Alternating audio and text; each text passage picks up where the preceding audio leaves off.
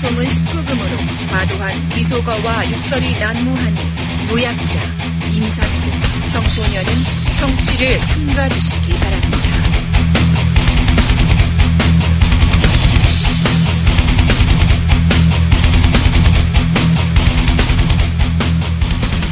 광주 대단지라는 게 어떻게 생겼느냐 하는 걸 하나 알아야 되는데 서울에 그 개천이 있었죠. 천개천. 그 양쪽에 전후에 피난민이 한 몇만 명 양쪽에 살았죠. 그러니까 서울시는 머리 아픈 거라 이걸 어떻게 하느냐 말이야. 이 요지 땅에 피난민이 몇만 명 살고 있으니 어떻게 할 도리가 없어서 아, 일부는 수색에다가 소규모로 하고 그 사람들이 생각하는데 서울에 가까운데 하니까 자꾸 기 들어온다 이게요. 한 40리 밖에 되는 광주 대단지에다가 산빛달에다가 막 부도사로 막 밀어가지고 거기에 여기 사람을 한 몇만 명을 그리 강제로 여기 청계천에 뭐 남의 집에 둘도 있고 세대 막 밤에 훌 쓸어가지고 트럭에 스물이고 서른이고 실어가지고 한 밤 새도록 실어나니까 몇만 명 실어다가 광주 대단지에다가 요노 그 전에다가 그 산에다가 브로다를 해서 텐트를 만들어 놓는데 그걸 지어온 거예요. 그게 오늘날 광주 대단지야. 그게 1970년대에 내가 공개할 그 초기에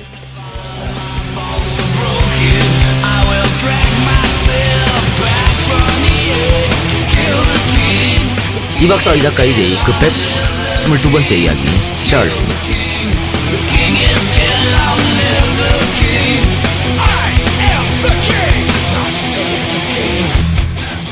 아무리 철거민이지만은 우리가 대한민국 국민이거든요.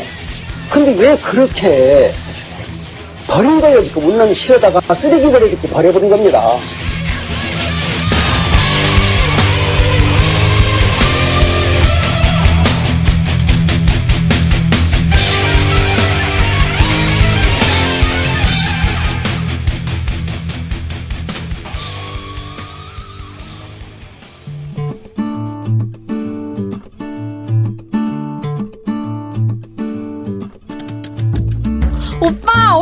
어떻게 어떻게 왜 그래 자기? 우리 엄마 새폰 사드렸는데 인터넷 뱅킹 어플 쓰다가 문제 생겼대 뭐? 문제 없는 인터넷 뱅킹 어플로 잘 설치해 드렸다면서. 그러니까 내가 직접 설치했단 말이야 근데 그것도 소용없었대 은행에서 배포한 정식 어플을 썼는데도 그렇다면 도대체 뭐가 문제야? 스마트폰 뱅킹 어플이 위변조됐는지 실시간으로 감시해 은행 거래를 안심하고 사용할 수 있게 해주는 국민 백신이 있습니다. 국민 백신은 응. 악성 바이러스도 잡고 스마트폰 뱅킹도 안심하고 사용할 수 있게 해주는데 거기다가 도감청까지 막아주는 거야? 당연하지. 그것뿐인 줄 알아? 메모리와 캐시를 터치 한 방으로 정리해줘서 스마트폰을 항상 빠르고 쾌적하게 쓸 수도 있는 걸. 이야, 진짜 내가 원하던 백신 어플이네. 어디서 다운받을 수 있지? 구글 플레이에서 국민 백신만 검색하면 바로 다운받을 수 있지. 에? 그럼 유료잖아. 거진데 난. 오빠, 오빠가 쓰는 스마트폰 가격을 생각해봐. 3,000원 아끼다가 스마트폰도 고장나고 통장 잔고까지 탈탈 털리는 것보다 훨씬 훌륭한 투자일 텐데. 역시 여자 말은 잘 들어야 돼. 그럼 작은 금액으로 나와 가족들 정보도 안전하게 보호하고 기술력 있는 기업도 살리는 이런 투자 아끼지 말아야겠지? 오빠 내 정보는 나한테 있잖아. 아이 대한민국의 모든 스마트폰이 안전한 그날까지 국민 백신! 이 함께합니다. searching for clues, looking for answers to the mystery. 네, 에, 오늘도 많은 분들이 아유 또 자리가 없어서 뒤에 서 계신 분들 계시네요. 오늘따라 왠지 팬들이 거친데? 에, 그럼 거친 팬들 좋아합니다 우리 괜찮아요. 어. 아니야, 난 싫어해. 그래요. 저 많이 와주셔서 감사드리고 그래요. 그러면 연말정산 이야기부터 한번 시작해 보도록 하겠습니다. 에, 여러분 여기 다 거의 직장인 분들이 많으시기 때문에 연말정산 문제는 크나큰 문제고 결국 야, 돈이야, 돈. 그렇죠. 결국 어, 정부 여당에서 백기투항했습니다. 아 원래 보수 정권이 국민들 비난율은 전혀 신경 쓰지 않잖아요. 아, 하지만 이 상황은 달라. 백기투항한 거 처음 봤어요. 그러니까 늘 마이웨이였는데 아주 빨리 어, 문제가 바로 불거지니까 최경환 경제부총리가 사과문 발표하고 미- 어, 사과하고 네. 그리고 바로 어, 대응 방안을 냈죠. 근데 하루가 또 지나가지고 바로 또 그걸로도 안 돼 모자라 이래서 소급 적용한다고 예. 나왔습니다. 아니 티타임 가졌다면서요. 대통령? 네, 대통령하고 최경환 경제부총리. 그게 뭘 씨발 자랑이라고? 아니 지금 집권 2년이 넘었는데 차 마신 게 뭘 처음인 게 뭘 자랑이야 그게? 그만큼 보기 어? 어렵다는 뜻 아니야? 아 그러니까요. 아 차 마신 게 처음이래요? 처음이에요. 그래서 자랑처럼 얘기한 거야. 존나 안. 친한가 보네. 야 자판기 커피 한 잔을 내밀며 그 속에 감춰둔 내 마음을 담아야 될 거 아니야. 오죽했으면 MB 정부에 있었던 관료가 네. 어? 야 우리 MB 정부는 말이죠. 소통의 정부야? 어, 국무회의 하기 전에 항상 티타임 가졌다고. 그런 잘하네. 얘기를 박근혜 대통령이 들어야겠습니까? 아 부끄러운 줄 알아야지. 그러니까 이게 뭐냐면 저번 주에 말했던 그런 거예요. 저 대통령하고 네. 장관들 실무자들하고 대화가 안 된다는 거죠. 야, 장관이면 대화가 좀 돼야 되지 않나? 그러니까 안 된다는 거야. 직접 뭐 대면해가지고 얘기를 하고 논의를 해야 되는데 어디 한 달이 걸쳐서 간다는 얘기죠. 예. 그 어디 한 달이가 어디야? 모르지, 씨발, 내가 어디야. 그러니까 인적 세진 하라고 그렇게 말했는데 전혀. 아주 씨알도 안 맥히고. 어쨌든, 어, 연말 정산은, 야 우리 국민들도 저는 대단하다. 이렇게 말씀드리겠습니다. 그동안에 있었던 많은 문제들, 이념적 문제, 사상적 문제, 표현의 자유 문제, 안전에 대한 문제. 안전에 대한 문제, 뭐, 여러 가지, 복지에 대한 문제, 여러 가지 있었지 않습니까? 한 방에 이겨버렸습니다. 어, 그런 문제에서는 별 말씀을 없으시다가 이 돈 문제가 나오니까 정말 똘똘 뭉쳐가지고 다들 초대 저항 차원에서 움직였기 때문에 그러니까 어 그런 것 같아요. 어, 정말 이 우리가 너무 물질에 움직이지 않는가 이런 생각이 듭니다. 그러니까 다른 뭐 이념이나 사상이나 뭐 복지나 이런 것보다 나한테 소홀해내면 안 돼. 뭐 이런 생각이 아니면 반대급부로 그만큼 지금 배가 고프다는 얘기일 수도 있고. 그렇죠. 그 상황은 더 악화될 거 아니에요. 근데 유의하셔야 되는 게 배고픈 걸 푸는 방법이 지금 당장에 돈 좀 더 준다고 그야말로 조삼모사거든요. 그렇죠. 그거가 문제가 아니라 아까 우리가 언급했던 그러나 우리 국민들이 침묵했던 특히나 복지 문제, 음. 사회 안전망 문제 그런 것들하고 교육 문제 연결이 안 되는 게 없습니다. 음. 그런 것부터 풀려야지 이게 서서히 경제가 살아나지 그렇지 않으면은 지금 당장 연말 정산 한번 하는 거 그거 하나 때문에 글쎄 그 정산하는 항목을 우리 거꾸로 되짚어 보면 왜 지금 말씀하신 복지가 중요한지가 나오잖아요. 교육비, 의료비 다 이런 거거든. 여기서 더 확대가 되고 그래야지 우리가 더 환급이나 이런 거 자유롭고 이익을 얻는 건데. 근데 결국은 9천억이 넘는 돈을 걷어들이기로 했었는데 이것 때문에 이제 나가게 된거 아니에요. 이걸 또 어디서 얻을까? 그럼 이 돈 어디서 걷을 건데? 또 어딘가서 걷겠지. 그럼 뻔하다고. 설마. 복, 복지 때문에 돈이 없 이렇게 얘기한다고. 아, 이걸로 또 몰아간단 말이죠. 그래서 좀 그만큼 문제 같은데 어쨌든 이 연말 정산 논란은 사실은 저는 그렇습니다. 물론 국민들이 뭐 내내내 지갑에서 더 뺏어간다는 것에서 화가 났기도 했겠지만 단지 연말 정산 때문에 이렇게 여론이 들끓는 건 아닌 것 같고 그동안. 쭉 있어 왔던 거 있잖아. 그 불만이 이제 이걸로 팡 터진 것 같아요. 어? 뭐 남녀 문제도 그렇고 부부 사이 그것도 그렇잖아. 뭐 하나로 터지는 게 아니고 쭉 쌓여 쌓아왔던 게 쌓였다가 계기가 돼가지고 변기 뚜껑 울린 거 하나 때문에 싸우고 터지는 거죠. 되는 거지. 뭐 그런 거 같아요. 그렇지. 예. 그러니까 지금까지 있었던 뭐 불통 논란 대통령의 인적쇄식 논란 뭐 이런 것들이 쭉 쌓여와서 이걸로 연말정산으로 하여튼 터진 것 같은데. 신년 기자회견도 한몫 하지 않았어요, 거기? 어, 신년 기자회견도 크게 한몫했죠. 굉장히 어, 국민들이 원하던 네. 바하고 반대로 왔기 때문에 어, 반발 여론이 뭐 심했다고 보고. 자, 어쨌든 어, 지금 이 이, 이 법안 조세 제도 때문에 문제가 불거지니까 어, 야당이 존나게 지랄했고 그렇죠? 그러니까 여당이 뭐라 그랬냐면 야당 니들도 잘못이 있는 거 아니냐? 우리랑 같이 통과시켜 놓고는 뭐 이랬단 말이죠. 네. 뭐 발목 잡기 혹은 뭐 물고 늘어지기 하는 건데 저는 야당도 물론 잘못이에요. 야당은 어쩌면 책임이 있지. 통과시켜 서서 씨발 버튼 눌렀으니까. 근데 그것보다 더 큰 책임은 무조건 정부 여당에 있는 겁니다. 그렇죠. 이걸 돌아보시면 알겠지만요. 그런 안을 뽑아냈잖아, 처음에. 이- 그렇지 그걸 안을 뽑아내 아니 근데 이렇게 가는 건 맞는 거였어 원래 근데 하여튼 이런 걸 뽑아내고 이거 통과 안 시켜주면 민생 법안이 뭐 어쩌고 저쩌고 하- 지랄하면서 이게 뭉뚱그려서 나머지 법안 통과해서 다 한꺼번에 통과시켜버렸거든. 네. 그러니까 이거는 야당에서는 어, 그냥 따라갈 수밖에 없었던 거고 그거 안 해주면 또 뭐라 그래 또 발목 잡기라고 지랄할 거 아니야. 그러니까 그러면서 한꺼번에 통과되면서 여야가 이 법안 통과시키면 제대로 하, 어, 논조차 못했다는 거 아니야. 그러니까 더 문제는 공청회 한 번 안 했어요. 이거 가지고. 어? 어? 떻게 될지 예상도 안 해보고. 시뮬레이션은 지들 마음대로 해가지고 어. 이따구로 긁어냈고. 그러니까 이거는 당연히 당과 어, 청의 문제지. 이거를 혹시 야당한테 뭐 니들도 잘못이야 그러면 어떡해. 그리고 결국에는 작년부터 연말 정산을 통해서 세금을 더 걷어들이다, 걷어들이겠노라 작정을 했던 게 아니야. 작년부터. 음, 작년부터 지금 연말 정산을 통해서 세수를 어떻게건 더 걷어들이겠다는 생각을 했다는 것밖에 안 되잖아. 아니 그러니까 지금 이 박사 말도 만약에 그런 생각이 있었다면 얘기를 해 증세라고. 어 정부에 돈이 없다. 근데 증세 안 하기로 필요하, 했잖아. 필요하다. 근데 지금 왜 그 말을 못 하냐면요. 대통령이 증세 없이 복지하겠다 그랬거든. 그쵸. 말이 되냐고. 예전에 연설할 때 그거 했었죠. 아, 그 토론회 할때 얘기 나왔어요. 그러니까 그러면서 계속 증세가 없다 그래요. 그럼 담배값 올린 건 뭔데? 담배가 뭐 원자재가 올라서 담배값 올렸습니까? 세금 올린 거 아니야. 그럼 분명히 세가 올라가는데 그걸 증세가 아니라 그래요. 이것도 9천억이 넘는 돈이 분명히 세금으로 들어가는 건데 증세가 아니라 그래. 아 이런 논리가 어디 있어? 그러면 솔직하게 증세라고 말하면 될 건데 아니라고 하- 자꾸 하니까 어? 국민들이 배신을 느끼는 거예요. 어려운가 보지. 뭐. 그리고 증세를 하려면은 국민들한테 동의를 얻고 법인세부터 올리란 말이지 법인세부터. 어? 아니 법인세를 깎아준 거 뭐 어떻게 보면은 이해될 측면도 있지.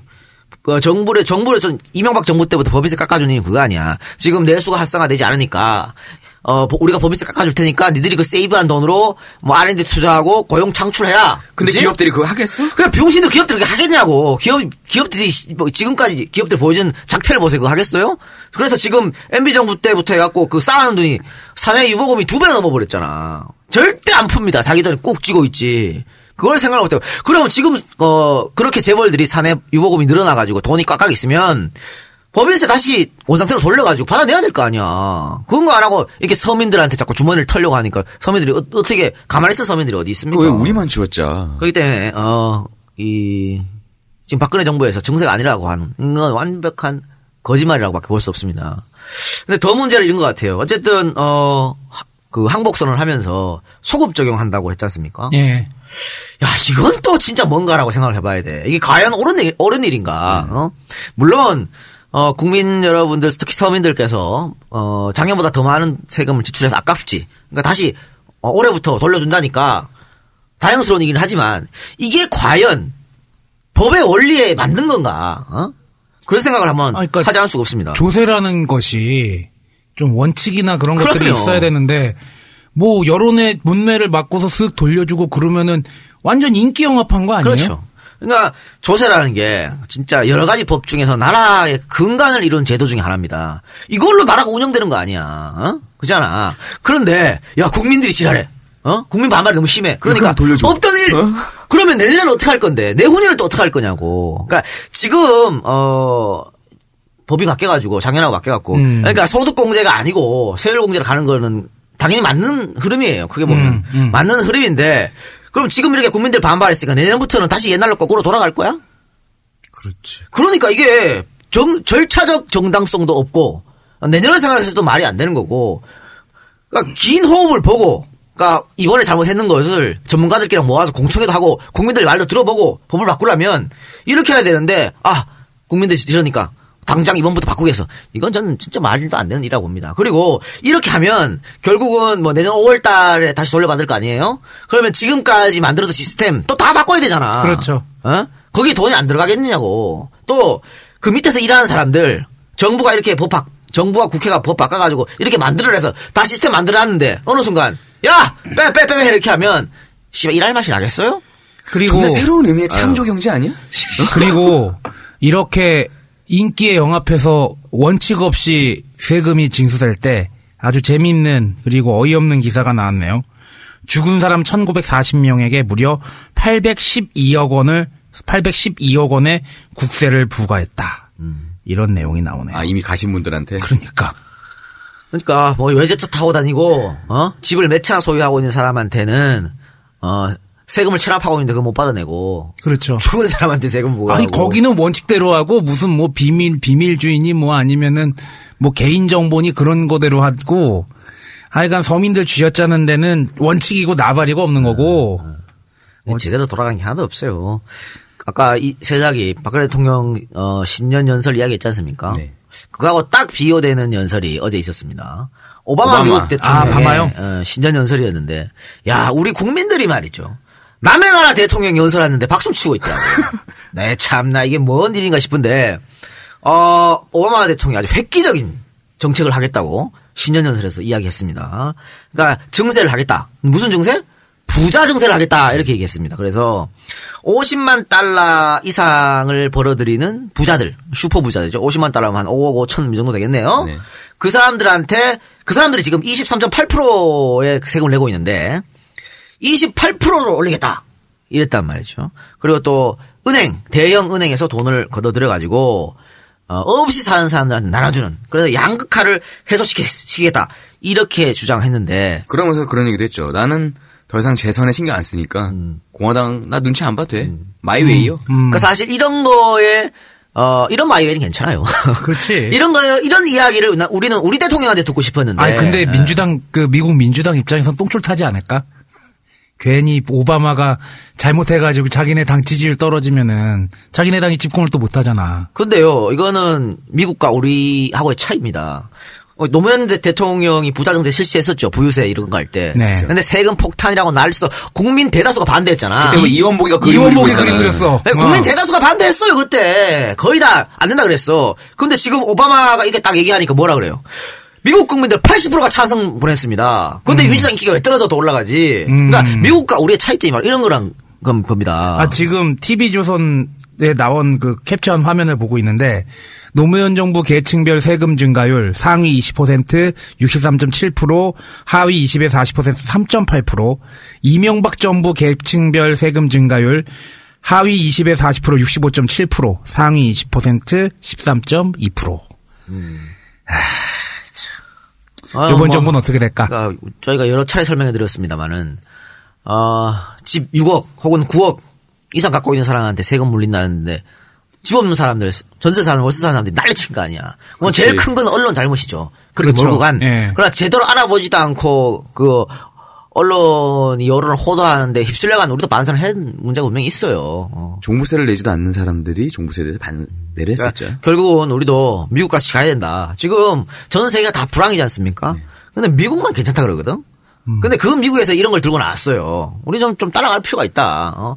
아니, 자, 쥐어 짜봐야 아무것도 안 나온 사람들한테 뭐 자꾸 쥐어 짜냐고. 저 뼈가, 뼈에 있는 골수까지 잘려 그러나 봐. 그러니까 지금, 어, 그 직장인들이 이렇게 13월에 월급이라는 것을 토해내고 앉았으니까 사실은 13월 월급은 보너스 개념이었잖아요. 그래서 1, 2월 달에 소비가 굉장히 증가했어요. 음. 자영업자들도 좋아해. 지금? 갑자기 어, 소비량이 감소하고 있습니다. 그러니까 내수시장도 안 돌아가는 거야. 물건 사려고 장바구니에 담아놨다가 에이씨 왜 못 사?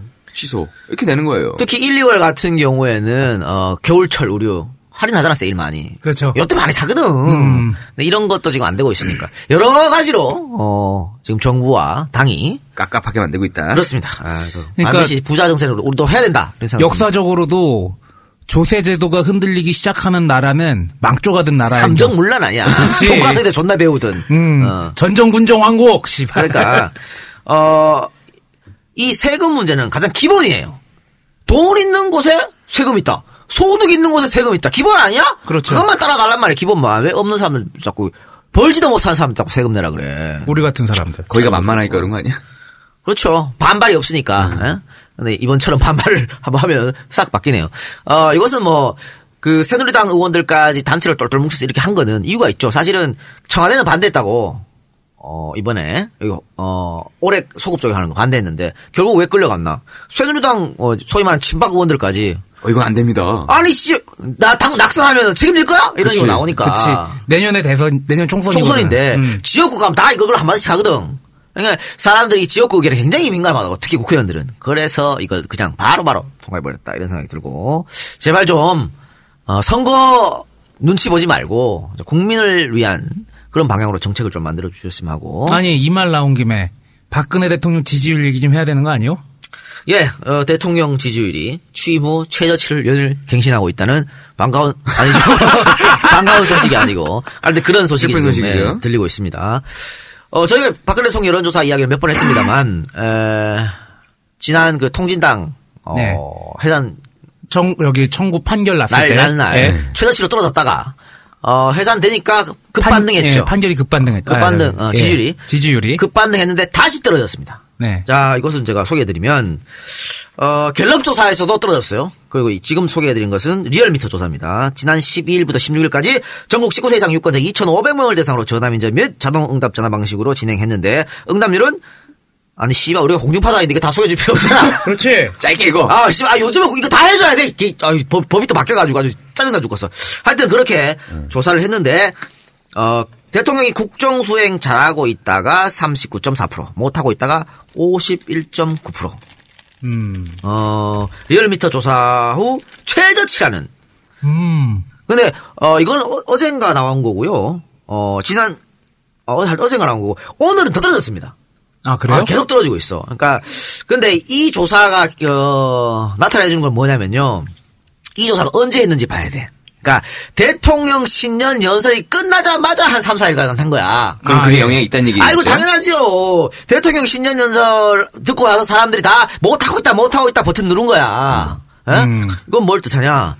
국민들이 생각하고 있는 어떤 어 여론하고 대통령이 생각하고 하는 거하고 굉장히 간극, 굉장히 큰 괴리가 있다. 이렇게 봐야 되겠죠. 대통령은 무슨 채널을 보시는 거예요, 그러면 도대체? 그러니까 아니 씨발 누가 봐도 항명인데 항명 아니라 그러고 그렇잖아. 예. 예? 누가 봐도 어 청와대 공직기강 해결인데 아니라 그러고. 누가 봐도 어. 문건 나온 건데 아니라고. 그러고. 그러니까 이렇게 하니까 소위 말하는 콘크리트 지 진화죠. TK 지역 무조건 지지해주든. 거기서도 지금 무너지고 있는 거예요. 어, 50대 남성 그렇죠. 무너지고 네. 있잖아. 그러니까 이렇게 하면 정권의 근간이 흔들린다는 걸 대통령은 알아야 되고 그럼에도 불구하고 계속 아 3인방 문제 없다. 내 마음대로 하겠다라고 한다면 지지율은 더 떨어질 것이다. 이게 뭐예요? 오만과 독선이지 뭐. 다른 음. 게 오만과 독선입니까? 나무랑 콘크리트 지금 얘기 나왔으니까 비유를 하면요. 어, 콘크리트는 잘 금이 안 갑니다. 그만큼 튼튼, 튼튼 하죠. 근데 한번 금 가면요. 작살 나는 거예요. 부서지는 겁니다. 가루가 되는 거예요. 그러면서 대통령은 얼마 전에 또 이야기를 소폭 개각을 하겠다고 했어요. 소폭 개각이 뭐냐면 지금 왜 저기 저 뭐야 이주영 해양수산부장이 네. 나가는 네. 바람에 네. 거기 공석이잖아. 고기만 하나 아, 그러니까. 그거야. 어. 뒷준용도 안 아니 자른다. 안 자르고 지금 뭐 그런 얘기 같아요. 소폭 개각하고 정말 소폭인데? 어 특보 특보 신설한다 했잖아. 특보단 신설하고 요 정도로 하겠다. 그러니까 국민들이 바라는 인적 쇄신하고는 또 한 번 거리가 멀어지는 겁니다. 그러니까 어, 소- 소폭 개각을 단행하면 지지율은 또 떨어질 것이다. 이렇게 보고 그럼 특보는 뭐냐? 특보단을 왜 설치해? 지금 어, 대통령이 인적 쇄신 대신에 특보단 설치하는 거거든요. 그래서 무슨 지금 특보단이 뭐 언론 특보를 만든다, 정무 특보를 만든다 이랬는데 어디서 이거 많이 들어본 얘기인데. 어, 이건 결국은 뭐냐면 소통이야. 소통이 안 된다 그러니까 여, 여하, 여하, 여당, 야당과 소통하라고 정부특보를 만드는 거고 언론과 소통하라고 언론 특보 만드는 거거든. 그러니까 좋다고. 특보 만드는 건 좋아. 좋은데 만약에 이 특보단에다가 또 박 대통령 라인을. 라인을 꼽으면 이거 이건 망- 이미 진짜. 국민들하고 한판 붙자는 얘기지. 어?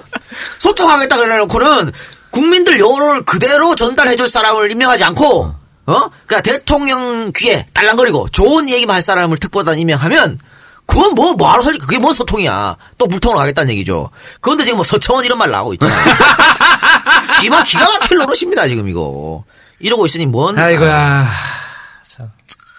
이렇게 돼서는 안 된다고 저는 생각하고. 어, 지지율이 어디까지 떨어질까? 아, 앞으로, 아, 그니까, 이, 지금 뭐, 김기춘 실장은 본인이 지금 뭐 사의를 표명, 표명했다고 합니다. 아, 그래요? 표명했고, 여당 내에서도 사퇴해라는 압박이 지금 굉장히 강해요. 아, 이젠 안 되겠다. 아, 자기도 또 펴 떨어지는 거니까. 그러니까, 문고리 3인방은 도저히 못 건드리고, 야, 거긴 죽어도 안 되는 거야? 그건 거긴 이빨이 안 들어갑니다. 그러니까, 문고리 3인방을 자르지는 못하고, 어, 아마, 뭐, 보직 이동할 거다. 이 정도 얘기는 있거든? 그래 봤자지 뭐! 안 그래? 그래 봤자 대통령 옆에 바로 딱 붙어 있는데, 대통령이 입인데, 수족이고. 그러니까 저때 이거 못 건드리고, 아, 우리 또 만만한 기춘이 시장만. 아, 기수 형도 좀 딱해. 그러니까. 어? 사표 씨발 썼다 넣었다, 뭐, 넣었다 뺐다 넣었다 뺐다. 뭐가 아니고 말이죠. 아, 지난 시간에 저의 홍어 X 발언이, 아, 아. 여러분들 아주 기를 즐겁게 줬다고. 예.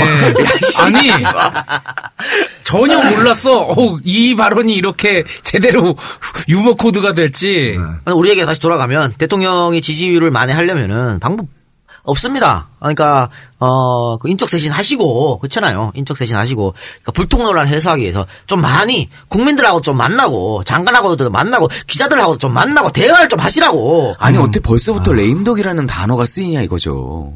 지금 우리가 저번 시간에 얘기했지만 뭐 DJ 노무현 뭐 100회 이상 했다 했지 않습니까? 5년 네. 동안.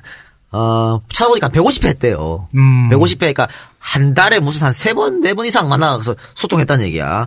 그러면서 대주경이 뭐라고 말했냐면 대화와 설득은 같은 편, 같은 편끼리 하는 게 아니라 다른 편끼리 하는 것이다. 이런 얘기를 하면서 어, 장관들과 참모들에게 야 기자들하고 적극적으로 대화라 했다는 거 아니야. 본인은 물론이고 스킨십을 많이 가져라. 그럼요. 이런 자세가 필요하다라고 하는데 지금의 어, 우리 대통령의 행보로 봤을 때는 임기 끝나면은 한 여섯 일곱 번 정도 가 되지 않을까. 열 번도 안 될 것이요. 그럼. 네가 그랬지. 어, 어, 하다못해 뭐 짜고 치는 고수도였지만 이명박 대통령이 국민과에 대해 했어요. 어? 음. 뭐 지들 뭐 공무원 앉혀놓고 일반 시민인 것처럼 씨 속이고 했지만은 쇼라도 좀 해라. 쇼라도 좀 해, 쇼라도. 아유, 내가 가서 미친 척 한번 해줄게. 아, 어, 야 최경환이도 커피 한 잔 먹기가 힘들었다는데. 아니 그 대통령 지지율 걱정해가지고 자꾸 잘못된 정책 내놓다가 지지율 조사 대상도 안 될 수도 있어요. 그래요. 꼭 유의해 주시기 바랍니다. 네, 그리고 어, 오늘 녹음하는 날이 1월 22일 아닙니까? 네. 오늘 또 역사적인 판결이 있었습니다. 어, 내란 음모하고 내란 선동 혐의로 구속 기소되었던 이석기 통합진보당 네. 전 의원의 대법원 판결이 있었죠. 네. 어, 1심에서는 두 가지 모두 유죄가 났고 네. 2심에서는 내란 선동은 유죄, 내란 음모는 무죄, 무죄. 이렇게 났습니다. 형량은 1심에서 9년, 2심에서 7년 이렇게 났죠. 대법원 판결은 요거를 섞었습니다. 그래서 어, 선고는 9년 때렸고 대신에 내란 음모가 무죄가 났어요. 근데 저는 대법원에서 내란 음모 무죄가 난 것은 대단히 중요하게 봐야 된다고 봅니다. 음. 왜? 어, 지난 12월 헌법재판소가 예. 어떻게 판결했습니까? 그렇죠. 아로 단체. 이 아로 단체가 결국은 내란 음모의 실체적 행위를 했다. 그쵸. 라고 판단한 거 아닙니까? 그래서 통합지보다 해산시켜 버렸잖아. 그런데 그 내란 음모가 무죄가 나와. 무죄가 난 거지. 대법원에서. 그러면 같은 사안, 같은 아로 조직을 놓고 헌법재판소와 대법원이 각기 다른 판결을 했다는 거예요. 우리 최고의 헌법기관들을 두 기관이 이게 뭐야? 우리가 뭐 어디를 믿어야 되냐 하는 거죠. 둘 중에 하나지 뭐 그러니까 헌법재판소 기준으로만 봤을 때 헌법재판소의 재판관들이 대법원 재판관들보다 무능하든가 음. 아니면은 헌법재판관 재판관들이 잘못된 판결을 내렸든가 음. 그러니까 이거는 경계를 잘 봐야 됩니다. 우리가 판결을 봤을 때 무조건 어디가 옳다 그러다. 물론 우리 역사적인 판결을 본 겁니다, 진짜로.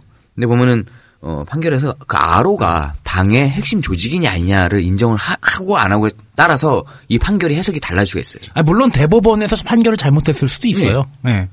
그러니까 그렇다면 어 사실 이 사람들은 법리로 움직이는 사람들 아닙니까? 네. 그러니까 법리를 하면 돼. 근데 법- 이렇게 어, 법리가 반 갈렸다는 것은 이건 법 해석 차이라고 볼 수가 없거든요. 아로가 있냐 없냐 증거 가지고 나오면 되니까. 그렇죠. 런데 갈렸다는 것은 뭐냐? 누군가 한쪽은 정치적 판단을 했다는 거야. 그렇지. 그렇죠. 그렇잖아. 그러면 네. 자 헌법재판소가 정치적 판단을 했냐? 대법원이 정치적 판단을 했냐만 보면 되겠지. 근데 지금 상황에서 대법원이 정치적 판단을 했을 리가 있느냐? 대법원이- 정치적 판단을 어. 한다면 여당이나 대통령 편을 들었어야 되는데. 그러면 결과적으로 어느 집단에서 정치적 판단을 했냐가 나오는 거죠. 그렇지. 만약에 헌법재판소가 한 게 맞았다면 대법원에서 깔끔하게 나왔을 거 아니야. 그러니까. 애매하게 나왔잖아. 그리고 지금 대법원이 전원 합의체가 여러분 한번 살펴보십시오. 대법관들이 어떻게 구성되어 있냐. 존나 보수적이에요. 예. 그럼에도 불구하고 이런 판결이 났다고 하는 것은 헌법재판소가 상당히 반성해야 되고 굉장히 섣불른 판단이었다. 왜? 우리가 지난 시간에 언급했지만 대법원의 판결이 나지도 않았는데 왜 지들이 마음대로 먼저 판결을 하냐고. 어? 문제 해버렸어. 우리는 무죄 추정의 원칙이 있는 거예요. 대법원 판결이 날 때까지 저 사람들은 무죄야. 그럼요. 근데 지들이 뭔데 나와서 먼저 파- 이렇게 판결하고 내려버리는 거냐고. 그러니까 대법원 이렇게 판결을 하니까 뭐 지금 어, 이상 완전 뒤죽 박죽이 돼버린 그 거예요. 대법원도 깝깝해지는 거야, 그러면. 부끄러운 줄 알아야 돼. 아니 대법원은 대법원 손은 떠난 거지. 대법원에서 판결 끝났으니까. 다 끝났어요 이제. 끝났어, 이제. 사무실 판결 끝. 응. 헌법재판소 판결 끝. 그러니까 이제 남은 거는 대법원과 헌법재판소 사이에 판결이 엇갈린 거밖에 안 남은 거야. 전화 때리려 해가지고 저- 아니 왜 그랬어요? 그러니까 다시 둘이 만나가지고 야 우리가 뭐가 뭔지 지금 물을 맞다고 이야기해볼까 이건 안 돼. 그냥 이대로 가는 거야. 역사가 세금도 개판, 법 적용도 개판, 그러니까. 씨발, 아우, 진짜 이놈의 나라. 아휴. 역사가 판결해 주겠죠. 이 나라가 잘하는 건 뭐가 있을까요? 어쨌든 이석기 전 의원은 9년형을 선고 받으셔가지고 지금 한 1년 반 복역했거든요. 네. 앞으로 또 한 7년을 더 복역해야 된다. 이렇게 보고 그렇다면 이석기 전 의원 같으면 정치적 생명은 끝났다고 봐야겠죠. 네. 정치적 생명 은 끝났고 동시에 통합진보당도 어, 정치적 운명을 마감했다. 다 당이 해산됐으니까. 물론 이름 바꿔서 다시 만들어도 사- 뭐 됩니다. 됩니다만 과연 이름 바꿔가지고 다음 총선 혹은 다음 당장 다음 보궐선거에 등장했을 때 주홍 글씨가 찍혀 있을 거 아니에요 또. 과연 통합진보당 인사들을 찍어줄 국민들이 얼마나 될까 이런 생각을 해, 봐야 되는 거고 이 판결이 이런 의미라는 것을 보도해주는 언론은 얼마나 될까? 없죠. 있겠어? 정말 깝깝해요. 없어요. 그냥 유죄. 그래서 구전 났어. 이걸로 몰고 가면 돼. 내가 수차례 얘기했지만 언론을 이명박 정부 때 종편을 허가해 준 건 정말 큰 사건이었다고 생각을 해요. 그리고 교육마저 내주면은 정말 이제 장기 집권으로 갈 수밖에 없어요. 수구층이. 그러니까 좀 정확하고 올바른 판단을 내릴 수 있는 거는 국민들 스스로의 목표로 몫으로 남은 것밖에 없는 거죠. 그래요. 뭐 이렇게 되면 우리가 또 생각을 해볼 게 있죠. 통합진보당이 이렇게 무너짐으로써 어, 진보 정당의 앞길은 어떻게 되냐 생각을 해봐야 됩니다. 누가 겁나서 하겠냐 이거 이제? 그렇죠. 근데 그러면은 이제 뭐 정의당이 주도적으로 해야 될지, 혹은 지금 정동영 씨가 만들려고 하는 당이? 주도가 돼야 될지. 그 당이 그 당이 진보? 아니 뭐 어쨌든 그 당의 진보라고 자처하는 사람들이 많이 모여 있으니까. 아 그래요? 어. 네, 함성 신부도 있고요. 또 지금 저기 뭐 정의당에서는 그 정동영 신당을 하고 이제 하는 사람들이랑 만나자고 이야기를 하고 있으니까 그럼 이 두 당이 합칠 것인지 뭐 이런 이야기가 지금 많이 나오고 있는 시점인데 진보의 길은 어떤지 한번 우리가 다시 한번 생각해볼 어, 계기가 됐으면 하고요. 우리의 한국 근현대에서 그렇게 많이 쪼개지고 갈라지고 다시 붙고 했던 역사가 또 반복되는군요. 그리고 가장 걱정되는 건 다음 보궐선거입니다. 지금 벌써 새누리당은 준비하고 있죠. 그래서 후보를 벌써 어, 받고 있고 우리 동네 플랜카드 걸려 있어요. 예, 벌써 받고 있어요. 어, 뭐 공천은 결정되지 않았습니다만. 그러나 어, 새정치연합은 하여튼 28 전당대회가 끝나야 뭐 후보를 결정하는 말도 하기 때문에 좀 시간이 걸릴 것 같고. 깝깝하다. 거기. 그런데 28 어, 전당대회 끝나고 어, 공천을 하더라도 어쨌든 4월달에 보궐선거 아닙니까? 얼마 시간이 남지 않았는데 과연 이길 수 있는 선수들을 그렇죠. 집어넣을 건지요. 또 야당에서 자 정의당에서 후보 한 명 내고 새정치연합에서 한 명 내고 이번에 만드는 신당에서 또 한 명 내고 또 갈라먹어? 이렇게 되면은 어 진보 정당은 세개 혹은 네개 통합 진보당에 있었던 사람까지 혹시 나온다면 예. 네 개까지 갈라집니다. 그랬을 때 어, 단일 후보로 나오는 보수 후보를 과연 이길 수가 있- 있을까 이런 생각도 하지 않을 수가 없습니다. 좀 그렇다고 어, 자기 정치적인 노선을 갖다가 이럴 때마다 야 다 모여. 그럴 수는 없는 거죠. 그렇게 할 수는 없는 어. 거지만요. 안타까운 마음을 드릴 말씀입니다. 그래요. 그래서 만약에 또 한 번 새누리당이 보궐선거에서 이기면은 뭐 대통령은 또 한 번 마이웨이 하는 겁니다. 그렇지 대통령 지지율이 아무리 떨어지면 뭐해 또 새누리당 됐잖아. 아니 참, 없는. 난 누군가에게 뭔가 희생을 강요하는 걸 정말 싫어하는데 하, 이, 이 상황은 진짜 깝깝하다. 뭐라고 말을 할 수가 없다. 그래요. 어, 우리 시사 문제 좀 밝은 걸 좀 해봤으면 좋겠는데, 아 밝은 얘기가 안 나오네요. 시사가 요즘 사는 게 깝깝해서 네. 밝은 거 있어. 어두운 이야기만 나옵니다. 뭐, 뭐, 저희가 다루지 않았습니다만은, 뭐, 보육교사 문제도 있지 않습니까? 아, 그거는 요번 주 투데이 신문 칼럼을 보시기 바랍니다. 니까 아무도 안 봐, 이 개새끼야. 아, 진짜 안 보더라. 그러니까 어린이집 문제도 있고, 또 각종 사건, 사고, 재난 사고, 뭐, 폭력 사고, 너무 많이 터져요, 지금. 아니, 특히나 어린이집 문제 같은 경우에는 잘 보셔야 되는 게 지금 어린이집이나 그 어린이집 폭행한 교사를 많이 몰아 그 사람들이 잘못했지. 근데 더 그 이면에 깔린 거는 어린이집에 바- 맡길 수밖에 없는 이유. 그리고 그 어린이집이 그렇게 제대로 된 교사들이나 그런 걸 뽑기 힘든 이유가 있단 말이에요. 얼마나 복지에 대해서 그리고 얼마나 자 저기 후세들의 교육에 대해서 얼마나 신경을 안 쓰는지를 적나라하게 드러난 사건이었어요. 저는 이번 사건을 보면서 되게 안타까웠던 게 소위 말하는 진보라고 자처하는 사람들 또 진보를 지지하는 사람들이 행동을 정 반대로 하셨어. 예를 들면 CCTV 설치 예. 의무화는요. 이건 토론할 거리입니다. 그럼요. 무조건 해야 돼. 이게 아니에요. 보육고사들은 인권이 없습니까? 그럼요. 있잖아. 그러니까 네. 이거는 어, 아이의 인권이 더 중요하니까 아이로 가야 돼. 이게 아니고, 충분히 토론거리가 될 만한, 만한 그럼요, 거예요. 당연하죠. 지금처럼, 어, 하- 여론을 한쪽으로 몰고 가서, 무조건 시스템 설치해야 돼! 이렇게 하면 옳지 않은 거거든요? 그런데, 이런 말 하면 또 굉장히 욕을 얻어먹어요. 그러니까 특히 벌- 진보의 사람들한테도. 예, 예. 또 하나, 어, 이, 결국은 이런 폭력 사태를 없애려면요. 물론 뭐 CCTV 설치 법제화도 중요하지만, 보육교사의 교육 강화가 중요하거든요. 그럼요. 우리 뭐 초등학교 어, 선생님 혹은 중고등학교 선생님 최소한 4년 이상 공부하잖아. 예. 4년 이상 학교에서 공부하고 시험 쳐가서 들어온다고. 야, 4년 이상 공부하고 방학 때마다 연수받고 그쵸? 예. 그렇게 됩니다. 그래. 더, 마- 더 하시는 분은 6년까지 공부하시고. 네. 그런데 지금 보육교사는 어떻게 돼 있냐고요. 뭐 6개월, 1년을 공부하면 바로 지금 들어간다고. 뭐 온라인으로 그냥 보육교사 자격증 따는 경우도 그러니까 있고. 그렇게 해서 제대로 되는 게 되겠냐고요. 그러니까 이런 교육도 강화해야 되고 또 하나 네. 보육교사의 처우를 개선해줘야 돼요. 그러니까 지금 돈 100만 원, 120만 원 받아가지고 이 일에 프라이드가 있겠습니까?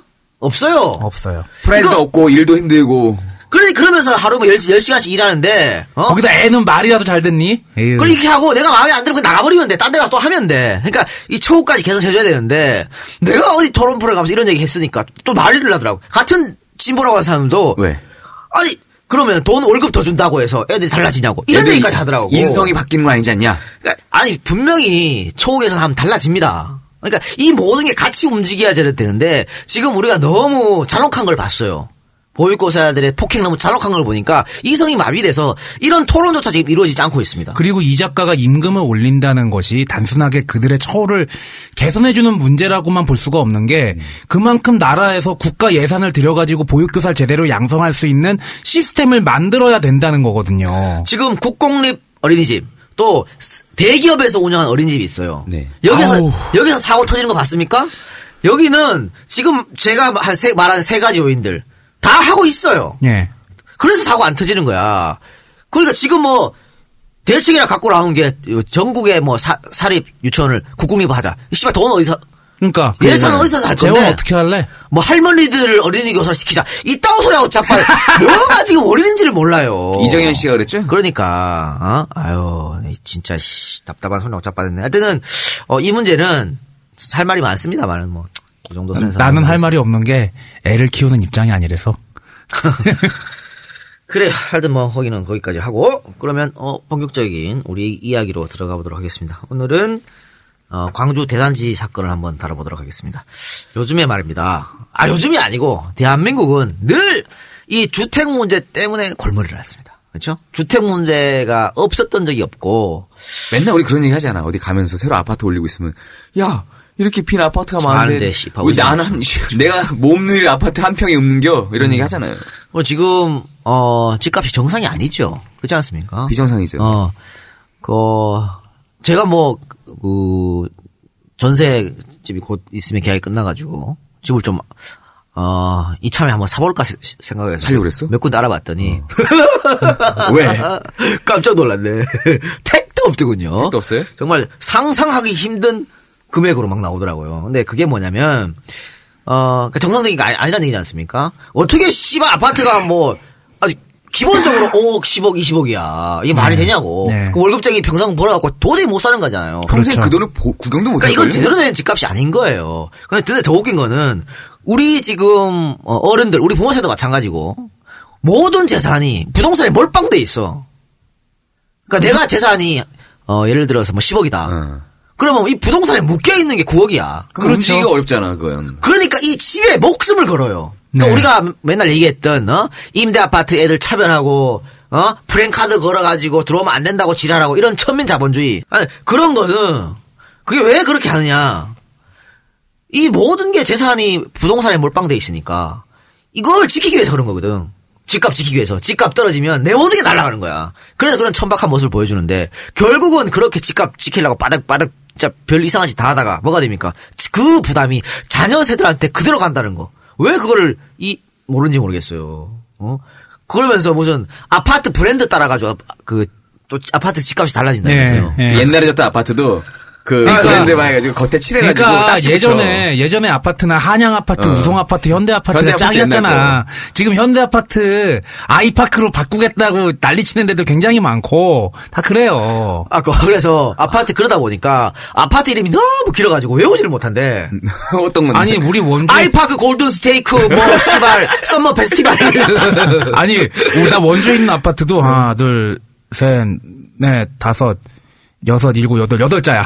아, 여덟 글자, 뭐, 20글자 넘는 아파트도 있대. 진짜로. 돌아버리는 거지, 이게. 야, 그거 배송지 적을 또 어떡하냐? 그러니까. 너 어디 사니? 아, 씨, 우리 존나 중국에 가야 돼. 김수한무야? 김수한무 거북이야 둘이. 아파트 살아요. 그것도 뭐, 치- 출처 불명의 영어를 멀리 갖다, 갖다 쳐붙여가지고, 씨발. 그러니까. 아니, 저거 무슨, 어? 소나타 뚜껑 따가지고 개조해서 아우디 붙이고 다니는 것도 아니고. 그러니까요. 에이, 하여튼 뭐, 그렇게 해서 이제 집값은 늘, 이 집이 항상, 항상 문제죠. 뭐 네. 서민들은 집이 없어도 항상 문제고. 어르신들이 그런 개념들을 가지고 있는 것 같아요. 그러니까 네 이름으로 땅 하나 있어야지, 어. 혹은 네 이름으로 집 한 채 있어야지 마음의 안정이 된다. 라는 개념이 좀 오래전부터 좀 자리를 잡은 것 같아요. 그걸 자꾸 또 젊은 세대한테 주입시키는데 저는 그럴 필요 없다고 봐요. 왜 요즘 또 요즘 젊은 애들은 그런 거 신경 안 써. 차라리 씨, 내 월세 살고 전세 사니. 나 그냥 차, 리스에서 차 갖고 어, 다닐래? 왜 자꾸 나 놀러 어. 다닐 이렇게 근데 왜 이렇게 또 생각하냐면 너무 가능성이 없는 거야. 가능성이. 없어. 집살 수 있는 네. 가능성이 없으니까. 아껴가지고. 도저히 집을 못 사. 아니 내가 지난주에 양로원 알아보겠다고 한 게 괜히 한 얘기가 아니라 지금 이렇게 장가 못 가고 있으면은 내가 볼 때는 나 혼자서 지금 있는 아파트에 살긴 힘들고 누가 옆에서 밥은 떠먹여줘야 될 거 아니에요. 그럼 돈 모아놓고 에 하고 누워 있으면 누가 혼자, 밥은 먹여줘야 될 거 아니야. 혼자 근사하게 살다가 나이 한 50쯤 됐을 때 그 호스피스 자격증 있는 여자 만나. 그럼 딱 좋지. 너님이야. 너, 너님의 마인드인데 너님은 호스피스까지 목에 피 빨아먹으려고 그러니? 개새끼 죽을 때까지 여자 여자 피 빨아먹고 살라. 그래. 그렇든 뭐 어. 굉장히 가슴 아픈 얘기입니다. 광주 대는 사건은. 예. 근데 그때 그 도시 빈민들하고 지금 우리하고 별 차이가 없다. 도시 서민들하고. 에? 그렇지 않아요? 네. 1970년하고 2015년하고 차이가 없다. 별 차이 없어요. 어? 맞아요. 그러니까 생활 수준이 약간 높아졌을 뿐 뭐가 다르냐는 거지. 그 얘기를 오늘 한번 해보도록 하겠습니다. 우리 근데 얘기했었잖아요, 조금. 잠깐 했었죠. 네, 박정희 좀 특집 때 했었어요. 박정희 특집 때 잠깐 했었는데 오늘은 조금 깊게 파고 네. 들어가 보도록 하겠습니다. 자, 전할 말씀 듣고 오겠습니다. 족같네. 우리 맨날 야 족같네 족같네. 네, 이 작가님.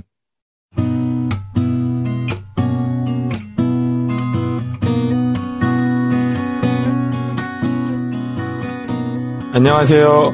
EJ 비공식 중고차 딜러 조광래 중고차의 대표 조광래입니다. 중고차 하면 떠오르는 이름 조광래. 중고차를 팔거나 사실 때 허위미끼가 넘쳐나는 인터넷을 뒤지거나 아는 사람 소개로 중고차 딜러를 만나거나 무작정 중고차 매매 단지를 방문하는 것보다 조광래 중고차에 연락하는 것이 최고의 선택입니다. 믿고 살 수 있는 중고차, 중고차 하면 역시 조광래 중고차. 제 전화번호는 010-4722-0538입니다. 전화주세요. 제가 직접 받습니다. 차량 판매 시 소정의 금액을 EJ의 친일 청산을 위한 군자금으로 후원합니다. 참, 네이버에서 조광래 중고차를 검색하시면 카페도 있답니다. 고맙습니다.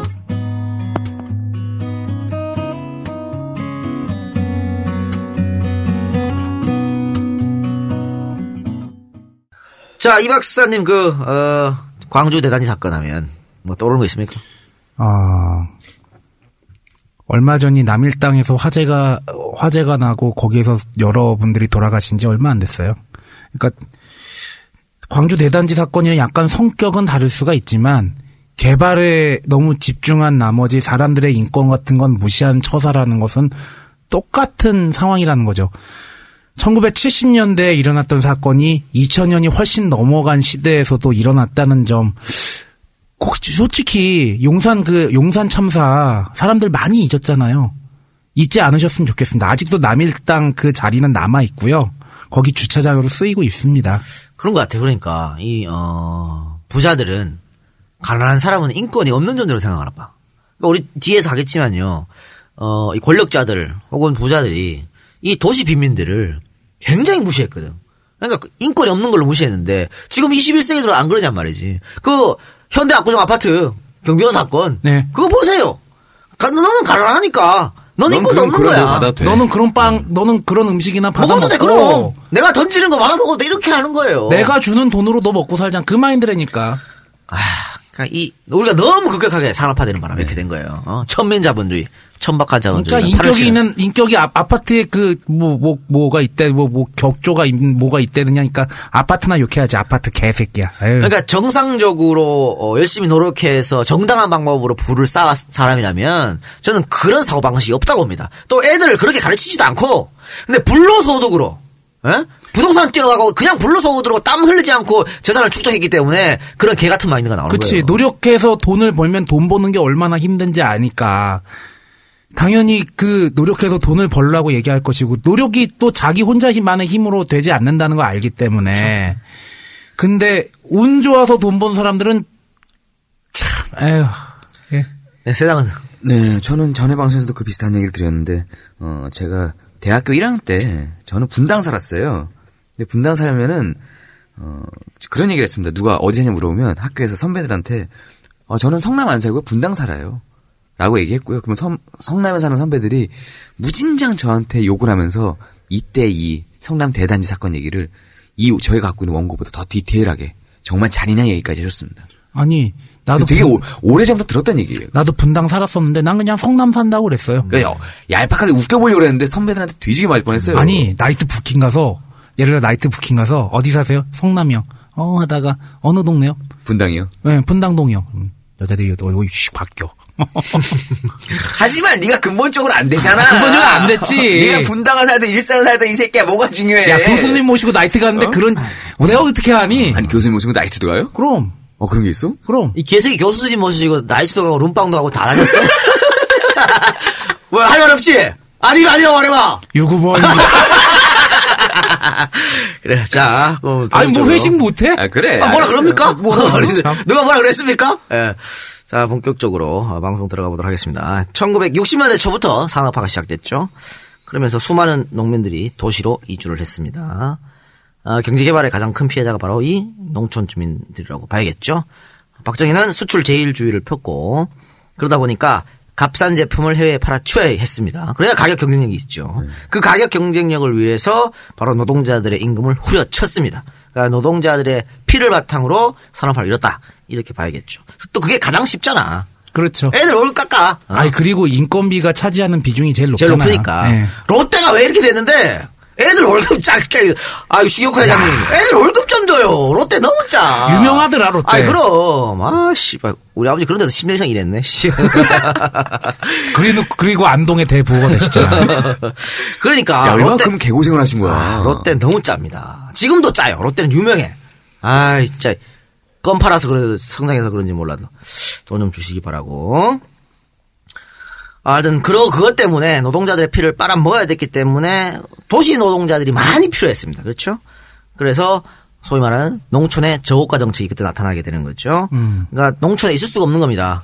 농사 지어봐야 그러니까 곡식 가격이 워낙 자기들이 농사지어서 생산해낸 곡식가 가- 곡식의 가격이 워낙에 싸니까 또 그때까지만 해도 산업화가 한참 진행된 과정이었기 때문에 농업 인구가 굉장히 많았단 말이에요. 아, 그 엄청 거의 다 농업 인구였죠. 근데 그들에게 그들이 생산해낸 곡식에 대해서 낮은 가격을 자꾸 형성시켜 버리니까 그들이 농촌을 버리고서 도시로 올 수밖에 없죠. 그러니까 이게 아, 당시 여론조사가 있는데 제가 정확하게 기억은 못하는데요. 왜 당신들은 이제 농촌을 떠나서 도시로 안- 이주를 했냐? 여러 가지 항목이 있잖아. 근데 뭐 돈이 없어서, 그러니까 무- 어, 벌어 먹고 살기 힘들어서, 혹은 농촌이 싫어서, 뭐 이런 것들. 취업을 하기 위해서 이랬는데 제 60% 가까운 대답이 뭐였냐면 농사지어서 먹고 살 수 없으니까였어요. 쌀값이 떨어져서. 네. 이게 바로 저건 정책 때문에 그런 겁니다. 1980년대에 그 통일민주당의 박경수라는 사람이었을 거예요. 그 원주 행성 쪽에 나왔던 사람이 농촌 총각 장가 보내기 운동을 한참 했던 사람이 기억이 나고 그럴 수밖에 없지. 농촌으로 누가 시집 와. 그 일만 힘들고 돈도 못 버는데. 요새는 또 안 그렇다는 얘기도 솔솔 나오고. 아니 뭐 근데 하여튼 그 80년대부터 시작된 어, 농촌 노총각 문제는 지금까지 이어져 와서 그래서 지금 아, 많이 또 외국에서 신부를 데려오는 이런 사태까지 벌어졌지 않습니까? 그래서 또 다른 문제가 생겨나고 그렇죠. 잘 사시는 분들도 있지만 물론 있죠. 예. 그러니까 또 새마을 운동을 실시했는데 새마을 운동은 오히려 농촌의 빚을 굉장히 증폭시키는 원인으로 나타납니다. 아니 잘 살자고 한 거 아니야 이거? 그렇죠. 잘 살자고 한 건데 뭔 돈으로 해? 나라에서 그냥 해줬겠어? 어? 초가집을 나라에서 그냥 기와지로 바꿔줘? 아니거든요. 다 지금 것처럼 똑같아. 빚 내게 해주고, 어. 빚 내줄게 써. 써. 이거였거든. 그래서 새마을 운동 이후에 어, 농촌의 빚은 새마을 운동 이전보다 21배가 폭증합니다. 이 씨발 근데 뭐 이, 이게 이렇게 개판인 운동을 또 하겠다고? 또 하겠다는 거죠. 그러니까 2.1배가 아니고 21배가량 폭증했다라고. 잘 살아보세라는 노래가 씨발 존나게 뻘쭘해지는.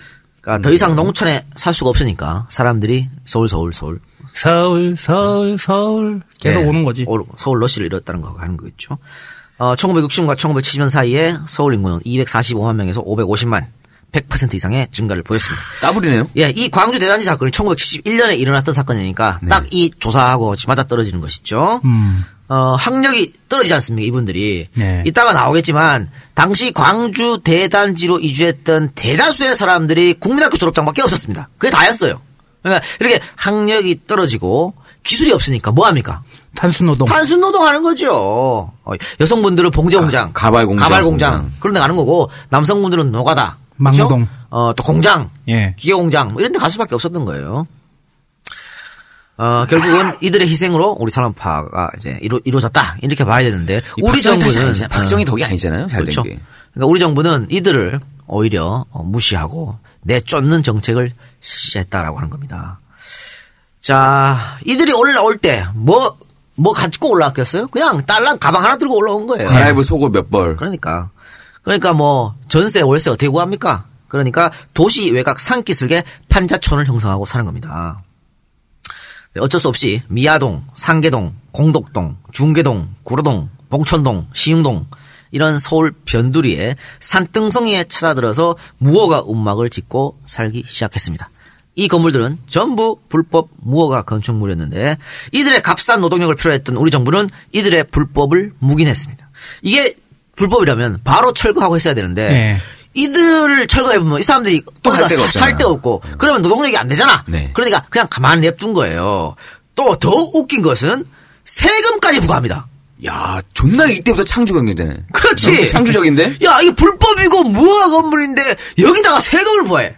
벌금을 부과해야지 부과할 그 거면. 하려면 벌금이지. 근데 세금을 부과했다니까? 그래서 나중에 이 철거, 어, 현상이 일어났을 때 네. 많은 철거민들이 야, 씨발, 우리 세금 낸대, 세금이 이랬다고. 음. 말이 맞잖아. 그치. 그렇잖아요? 어. 웃긴 거죠. 어, 불법은 불법인데 불법이 아닌. 불법인데 불법 아닌 불법 같은 그렇죠. 너네. 네. 족 같은 정책이었다라고 하는 겁니다. 에, 당시 서울집의 16.4%가 움막이나 판자촌 같은 무허가 주택이었고, 어, 1966년 서울 인구 380만 명 중 3분의 1인 127만 명이 무허가 주택에 거주했을 정도였다고 하니까 당시에 무허가 주택이 얼마나 많이 있었냐라고 하는 거지. 그런데 문제는 바로 이런 무허가 주택에 살고 있는 사람들을 도시미관 해친다는 이유로 어떠한 후- 어, 사후 대책 없이 강제 철거를 시작하니까 문제가 터지죠. 이때부터 발생하는 게 재개발의 문제군요. 그렇죠. 이 사람들이 왜 무허가 건물 지었겠어요? 돈이 없으니까 그런 거 아니야. 예. 그런데 여기서 철거해버리면 어디 가서 삽니까? 아니, 그, 땅 그동안 파- 무긴 했잖아. 땅을 팔아고 삽니까? 방법이 없잖아요. 네. 그러니까 또 다른 곳으로 가서 판자촌을 짓죠? 그럼 거기 가서 또 허물어 버립니다. 그러니까 또 밀려. 자꾸 갈 데가 없어지는 사람들이 있죠. 하다 하다 결국은 운막 땅굴 파서 살았잖아요. 네. 두더지도 아니고. 그렇죠. 저 김포 가는 길에 그게 살았었죠. 그렇죠. 아, 그러니까 정부가 재개발 명목으로 그동안 묵인, 묵인해왔던 도시 빈민들을 강제 이주시켰는데 그때 들고 나온 명분이 바로 이 무허가였죠. 그러니까 필요할 때는 무허가를 묵인하고 어, 필요 없으니까 이 무허가를 들고 나가서 사람들을 괴롭혔다라고 할 수 있겠습니다.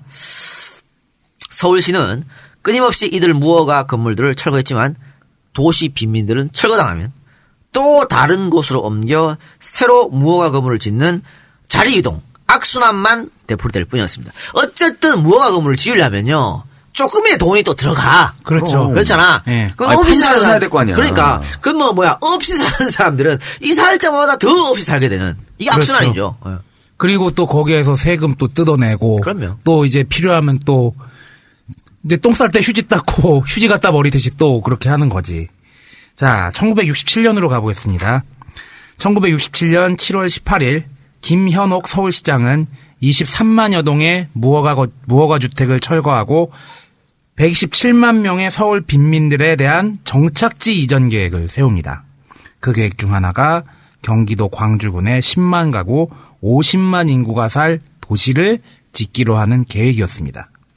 이에 이듬해인 1968년부터 경기도 광주군에 대규모 토지를 사들여서 서울시 철거민들을 위한 신도시를 조성하기 시작했습니다.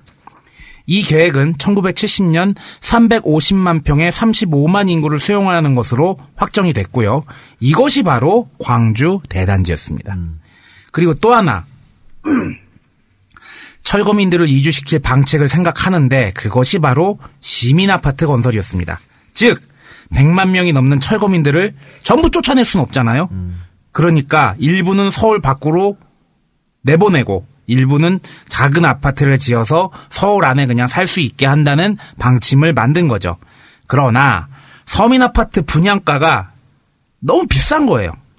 그러다 보니까 서민들은 분양을 받아서 아파트로 들어가지 못하고 딱지를 팔고 그 돈으로 또 스스로 광주로 들어가는 이런 일들이 생겨납니다. 분양권 파는 거죠, 이게. 자, 그렇다면 이 딱지를 살 수 있는 사람이 누구겠어? 돈 있는 사람이 사는 사야지. 그렇죠.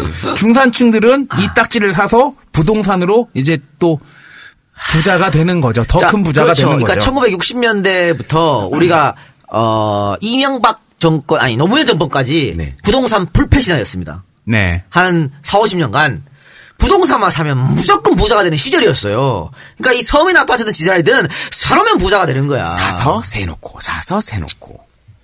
그래서 시- 지금 임대 아파트도 하나 들어가기 힘든 그렇죠. 상황이 된 거죠. 어, 자, 이런 시민 아파트의 대표적인 아파트가 어, 저희가 한번 언급했었죠. 와우 아파트입니다.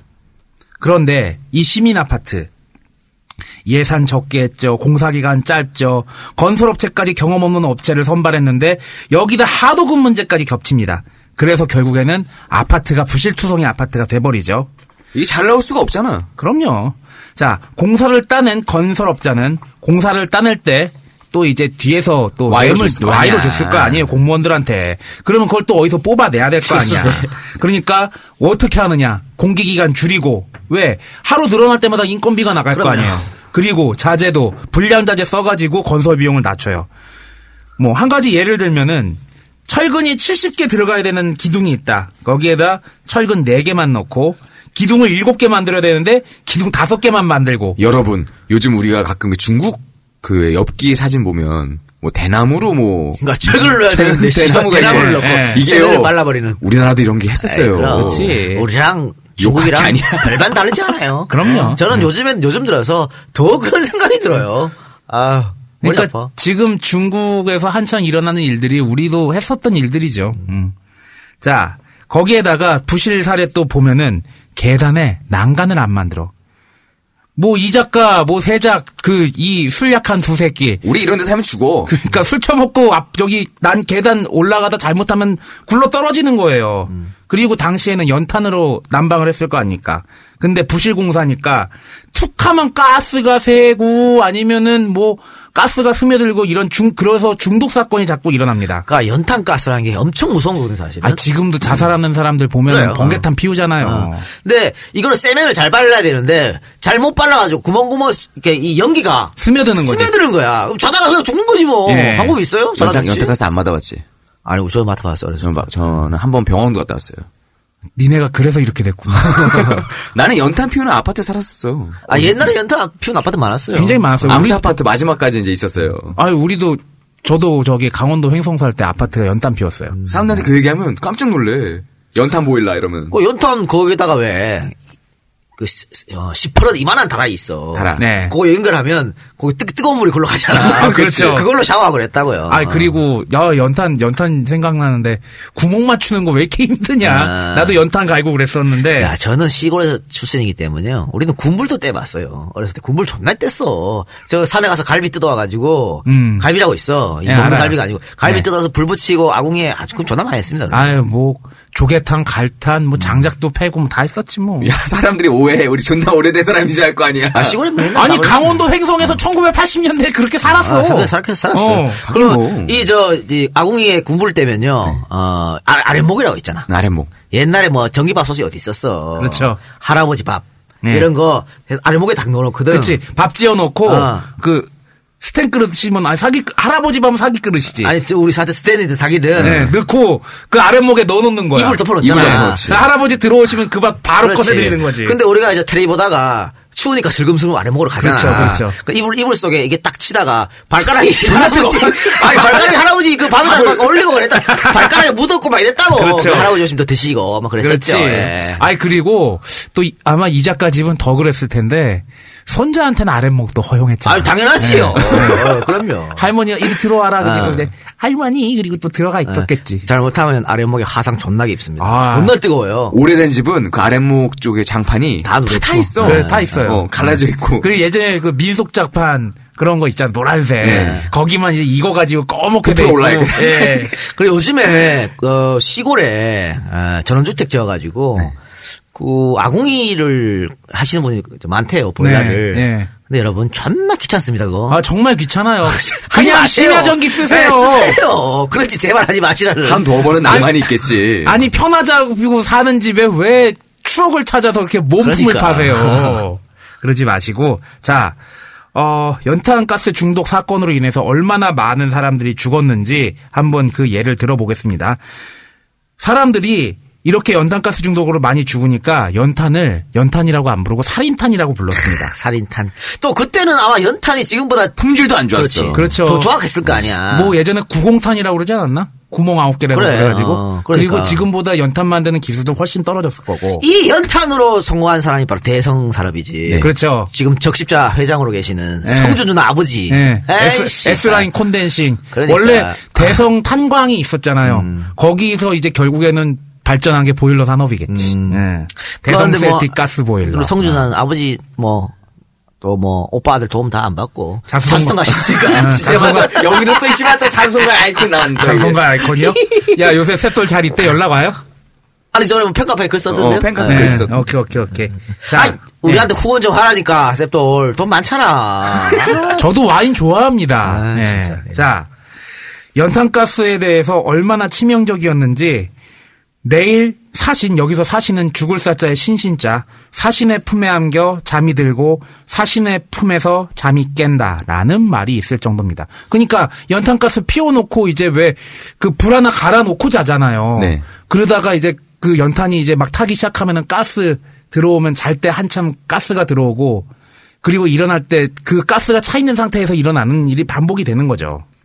자, 당시 상황이 얼마나 심각했는지 연탄가스 문제를 언급한 1969년 10월 10일자 동아일보 기사를 한번 보도록 하겠습니다. 작년 겨울 동안 500명이나 중독사 하였다 하나 해마다 이 숫자는 늘어나는 경향을 보이고 있어 만약 아무런 대책을 강구하지 않는다면 금년 겨울에 더 많은 희생자가 생긴 것이 염려된다. 소위 살인가스를 난방 연료로 삼다는 것은 자체부터 있을 수 없는 일이거니와 독립국가가 된 지 20년이 넘도록 정부나 국민이나 속수무책 겨울마다 살인가스를 베개 삼고 잔다는 것은 문명 국가로서 이 이상의 큰 수치가 있을 수 없다. 1969년이면은 아직 문명국, 지금은 문명국가일까? 난 가끔 그런 생각 들어요. 아니 돈 있는 사람은 연탄 안, 쓰, 안 썼잖아. 그치. 그러니까 여기서 연탄 까서 죽는 사람은 다 서민들이 죽어나가는 거예요. 예. 자, 지금 이렇게 연탄 가스 얘기를 한 이유는 연탄 가스가 연탄가스 중독이 많이 생긴다는 게 아파트 공사 부실했는지를 알려주는 그렇죠. 거기 때문에 말씀을 드린 구두장에 거고. 금가 있으면 가스 들어오는 거거든. 그러니까 얼마나 좆같이 했으면 기본적으로 구들장을 잘못해갖고 이렇게 해서 연탄가스로 죽어. 자, 이 정도로 날림 공사가 심하니까 그리고 그 상징적인 사건이 생깁니다. 4개월밖에 안 된 시민 아파트, 와우 아파트 이 동네에요. 붕괴 사고로 와우 아파트가 붕괴 사고가 발생해요. 1970년 4월 8일 서울시 마포구 창전동 산 1번지에 위치한 와우지구 시민 아파트의 한 동이 와장창 폭삭 주저앉는 사건이 발생한 거죠. 와우 아파트는 부실공사의 총 완결판이었습니다. 와우 아파트 13에서 16동은 주식회사 대룡건설이라는 곳이 맡았는데요. 대룡건설은 하청업자 박영배라는 사람에게 또 공사를 맡깁니다. 그러나 이 박영배라는 사람 무면허업자였습니다. 자, 공사비가 한 동에 1,100만 원 정도 들었다고 그래요. 근데 이 1,100만 원도 다섯 층짜리 아파트를 짓기에는 턱없이 부족한 금액이었고요. 심지어는 실제로는 600만 원의 그 아파트를 짓기도 했다고 합니다. 반에?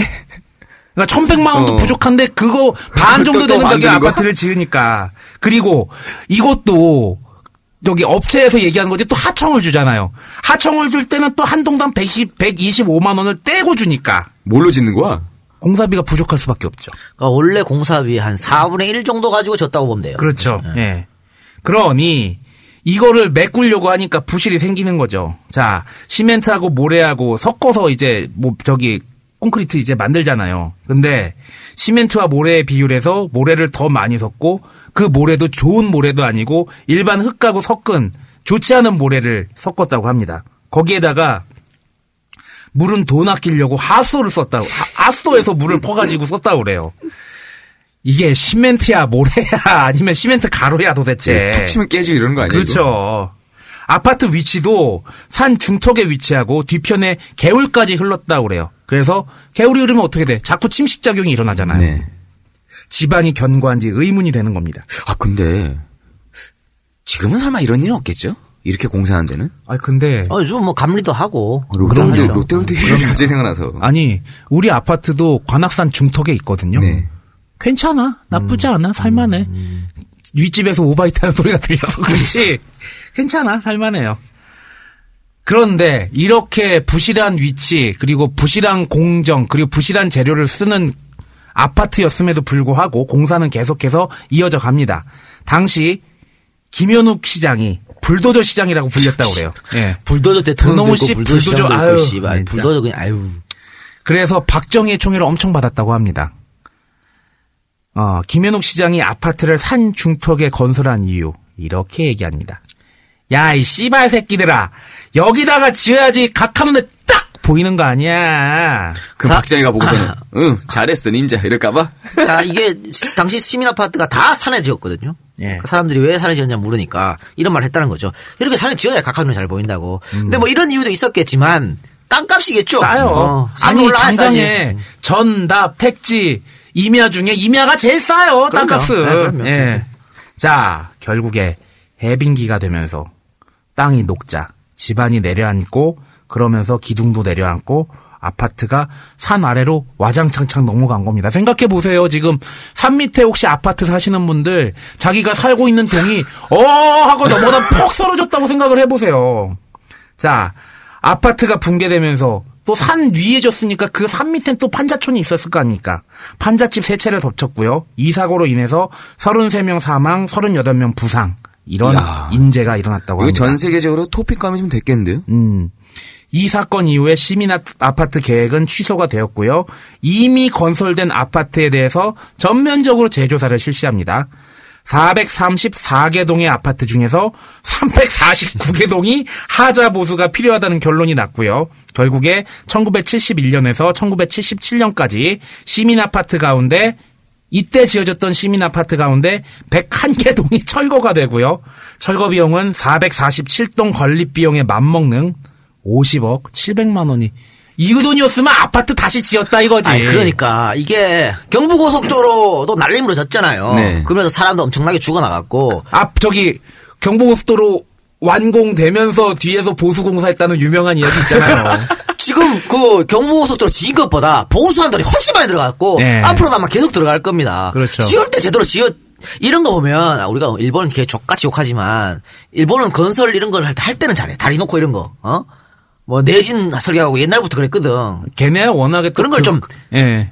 아 근데 걔네들이 일본 내에서도만 그렇게 진 게 아니고 우리나라에서 건물 질 때도 그렇게 지었어요. 그래서 그런 걸 우리가 좀 배울 필요가 있어. 이 불도저 시장이라 그러니까 이명박도 처음에 그 버스 중앙차로 해놓고 그 아스콘 다 밀려나가지고 다시 깔았잖아요. 그렇죠, 또. 그렇죠, 그렇죠. 이게 다 중간에 이렇게 와이로 처먹는 새끼들 이런 거예요. 그렇지. 예. 자, 철거민 2주 대책 중에 하나였던 시민 아파트는 그렇게 실패로 끝이 났습니다. 그러면 또 다른 대책이었던 광주 대단지 건립 계획은 어땠을까요? 그러니까 아까 이 박사 말한 대로 두 가지로 투를 했어요. 한 100만 명이 넘는 이 도시 빈민들을 보내야 되는데 판자촌에 철거를 해야 되는데 반은 서울시 외곽에 광주 대단지로 쫓아내고, 보내고 나머지는 서울시 내부에 시민 아파트를 지어서 수용하고 자, 근데 시민 아파트가 실패했죠, 지금. 그렇잖아. 실패했죠. 실패했는데, 그러면 반, 나머지 반 이주 정책. 이것은 어떻게 그럼 성공을 했나 실패했냐? 이걸 살펴봐야겠죠? 오늘 잠깐 쉬었다가, 어, 돌아오겠습니다. 안녕하세요. 푸른하우성 대표 구성혜입니다. 반갑습니다. 어, 잘 살고 계신가요? 작년 1년 너무 힘드셨죠? 어, 우리나라는 죽음의 문화였습니다. 저도 힘들었습니다. 어, 그래서 다시 2015년 생명운동을 펼치려고 합니다. 저는 이 아우성에서 어, 떻게 생명운동을 펼칠 것인가 아우성 장터를 만들었습니다. 아, 뭐 하는 거냐면요. 정자난자 살리기 운동에 들어갑니다. 지금 정자난자가 죽어가고 있습니다. 남자 불임이 더 많습니다. 사춘기 빨라지고 있죠. 그 다음에 8살짜리가 생리하는 성조숙증도 늘고 있죠. 대안이 없습니다, 문제는. 그래서 이 모든 것은 환경 호르몬 때문인데 어떤 음식을 먹여야 될지 구체적으로 우리가 준비해 놨습니다. 예. 또 아이들의 생리통, 생리불순 너무나 심합니다. 어, 자궁이 망가져 가기 때문입니다. 어떻게 치료해야 될까? 쑥 자운가, 뜸과 여러 가지 팥팩과 아이들의 자궁을 살리는 많은 것들이 준비되어 있습니다. 우리 딸들이 많이 당하는데 성폭행이나 당하는데 뭘로 막아낼까? 고추냉이 스프레이, 예. 립스틱 크기만 하기 때문에 뭐 이상한 사람 있으면 입술에 바르는 듯 하다가 뿌려버리는 겁니다. 완전히 눈 못 뜰 때 도망가는 겁니다. 딸들의 가방에 하나씩 넣어줘야 됩니다. 우리 청춘 남녀들이 재밌게 섹스를 하다가 다 좋은데 냄새가 안 좋다. 많은 남자들이 컴플레인을 합니다. 자, 어떻게 몸을 향긋한 몸으로 만들까요? 예, 믿을 수 있는 청결제 준비되어 있습니다. 이거 아십니까? 여성들의 유방암엔 샴푸가 뭘 쓰냐, 세제를 뭘 쓰냐, 여기에 관계되어 있다는 거 아십니까? 믿을 수 있는 세제, 이런 부분도 준비되어 있습니다.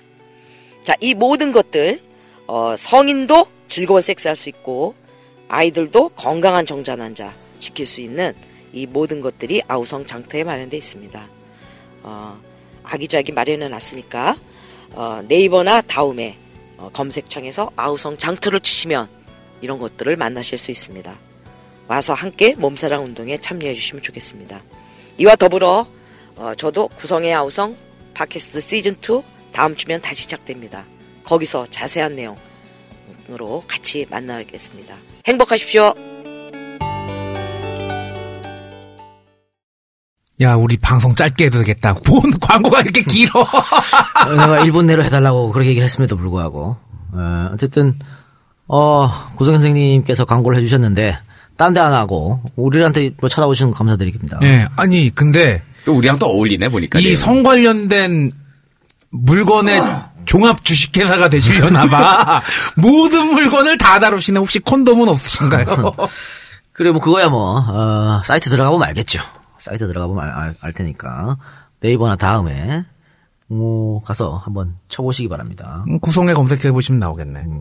아니, 거기, 구성의 아우성 장터. 아우성 아, 아우성 장터. 예. 검색하시면 나오니까 한번 쳐보시고, 그, 요즘에 말이죠. 결혼이 굉장히 늦어졌잖아요. 모든 사람들이 다. 남자나 여자나 늦어져가지고.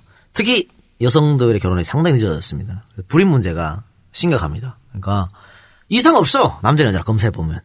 근데 애는 안 들어서. 음. 그러니까 이런 문제들. 게다가 또 그걸 더 신경을 쓰다 보면 더 또 안 되고 그렇죠. 네. 가정 불화 또 이어지고 그 여성들의 이제 생리불수의 문제. 이것은 뭐, 어, 성인뿐만이 아니고, 네. 그렇잖아요. 오늘 뭐, 중학생, 고등학생들도 해당하는 문제니까. 음. 여기 제품 중에 재밌는 게 하나 있네요. 이 고추냉이 스프레이 있잖아. 치안이 오면 뿌리는 거. 음. 요거 내가 그 우리 아는 후배 중에 하나가 이거 갖고 다닌 거야. 어. 갖고 다녔어. 갖고 다녔는데 얘가 술을 좋아해. 술을 진짜 잘 놀아. 나중에 이제 치안 같은 게 나타나는데 뿌렸는데 방향이 반대 방향이구나. 취해서. 지한테 뿌린 거야? 헐. 그러니까 너무 만취되면 안 되고요. 정상적일 때는 이게 이 효과 좋습니다 이거. 하여튼 뭐 여러분들 구성의 아우성장 더 많이 이용해 주시기 아, 바랍니다. 그리고, 그리고- 방송도 또 예. 하신다니까 거기 또 네. 많은 정보 또 주시면 우리가 감사하죠. 또 이제 그 팟캐스트계 홀트 아동 복제 아닙니까? 그렇습니다. 예. 그렇죠. 예. 또 이제 구성회 선생님의 또 아우성 또 팟캐스트도 많이 들어주시고 어우 최욱 정용진은 아 아니지 저기구나 그 시네타운 90는 뭐 저기 메이저 월간 여성지랑 뭐 인터뷰하고 그러더구만 아, 뭐 뭐. 다 저희 덕입니다. 라고 생각해 주시고. 어쨌든, 어, 아우성의 시즌 2인지 3인지 모르겠어요. T2? 하여튼. 2가 되지- 어, 새로. 시작하는데, 네. 역시 녹음은 안가에서 합니다. 아, 저희는 뭐 끌어주기도 하고, 또 장소 제공도 다 해드립니다. 아니, 솔직히 구성회 선생님 저 시즌 1을 다 들었는데 방송 질이 너무 낮아가지고 힘들었어요. 근데 안가에서 오시면은 quality 자체는 진짜 100% 보장합니다. 이거 이번에는 이 박사가 또 게스트로 한번 나가드리는 거 어때요? 왜? 아니 할 얘기 많잖아. 야, 난 성적으로는 문제 없어. 여자와의 인간관계가 문제가 있는 거지. 아 그럼 참나원이 어울리는 거예요? 아, 그렇지, 난 참나원이 어울리는 거지. 그래서 참나원 했잖아. 아니 그럼 아니 아우성 가서도 많이 배울 수 있잖아. 야, 아우성 가서 배우는 거 써먹을 수가 있어야 될 거 아니야. 너의 대부분의 지식은 다 동영상 이런 거 아니에요. 아니거든요. 그러니까 이런 말 알면 뭐해. 실제로 해봐야지. 그러니까. 알겠습니다. 아, 광을 거기까지 하고. 자, 그러면, 어, 이야기 계속 이어가 보도록 하겠습니다. 자, 두 가지 대책 중에 하나는 시민아파트 건립이었고 또 하나는 광주 대단지로 철거민을 어, 단체로 이주시키는 계획이었는데 그 계획은 어땠는지 살펴보도록 하겠습니다. 경기도 광주군 중부면 지금의 여기가 어디냐면요. 어, 성남시 수정구 그리고 중원구입니다. 여기에 신흥 위성 도시- 도시를 건설한다는 정부의 계획이 발표가 되고요. 내 집 마련의 꿈을 이루겠다는 모든 철거민들은 용산, 청량리, 영등포, 봉천동, 청계천, 숭인동, 마장동 등지에서 광주로 몰려갔습니다. 정부는 50만 정도가 모이면 자급자족이 가능할 것이라 보고 아무 대책 없이 가구당 20평씩 분양을 했습니다. 미친놈들이죠. 이거 진짜 정부 당- 어, 관계자가 말했다니까? 야, 한 50만 명 정도 모이면. 지네가 먹고 살 어, 거야. 알아서 살아. 이게 뭐야? 나 씨발. 참. 아니 원래 아니, 우리나라가 인프라를 해줘야 될까, 인프라를. 그렇죠. 아니, 지금도 아마 그 50만 명 정도 그냥 택지에 몰아놓으면은 그냥 살아 그러면은 출퇴근은 어떻게 할 것이며 전쟁이죠, 전쟁, 그 그냥. 전 전기는 어떻게 깔려 있고 그냥 땅 땅만 제공하고 살라 그런 거 아니야. 결국에. 이게 단순히 이때만의 문제가 아니었어요. 분당이나 일산 처음에 만들었을 때도 고려를 안 했거든. 95년도에 분당에서요. 서울에 학교를 가려면 여러분 안 믿겠지만요. 어, 서울까지 들어오는데 3시간 걸렸습니다. 돌아 돌아가거든. 니네가 그렇죠. 버티란 얘기야. 아 그리고 분당이 그 성남에 속해 있는 그 여러 구 중에서도 서울이랑 제일 멀어요. 그쵸. 음, 수정구하고 중원구가 서울, 서울이랑 훨씬 인접해 있고 또 분당은 좀 떨어져 있어. 그것도 되게 문제예요. 아, 분당에서 아, 붙어 있는데 있다 판교. 판교. 근데 판교는 끝까지 개발 안 했잖아요. 그러니까 마지막에 되게 개발했잖아. 지금처럼 어떻게 뭐 신도시 인프라들이 만들어진 게 수월해진 요즘에도 힘든데 이때 당시 이 뭔 개소리야 이게. 아니 근데 정말 아무것도 없이 그냥 사람만 몰아놓은 거예요. 네. 한 가구당 20평씩 평당 2,000원에 분양을 한다. 입주하고 3년 뒤부터 3년간 분할 상환하면 된다. 공장을 세워서 일자리도 만들어 준다더라.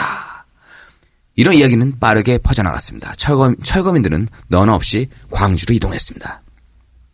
심지어 중랑천 일대 천막을 치고 살던 빈민들은 광주 대단지로 보내달라라며 데모를 하는 진 풍경을 연출하게 됐습니다.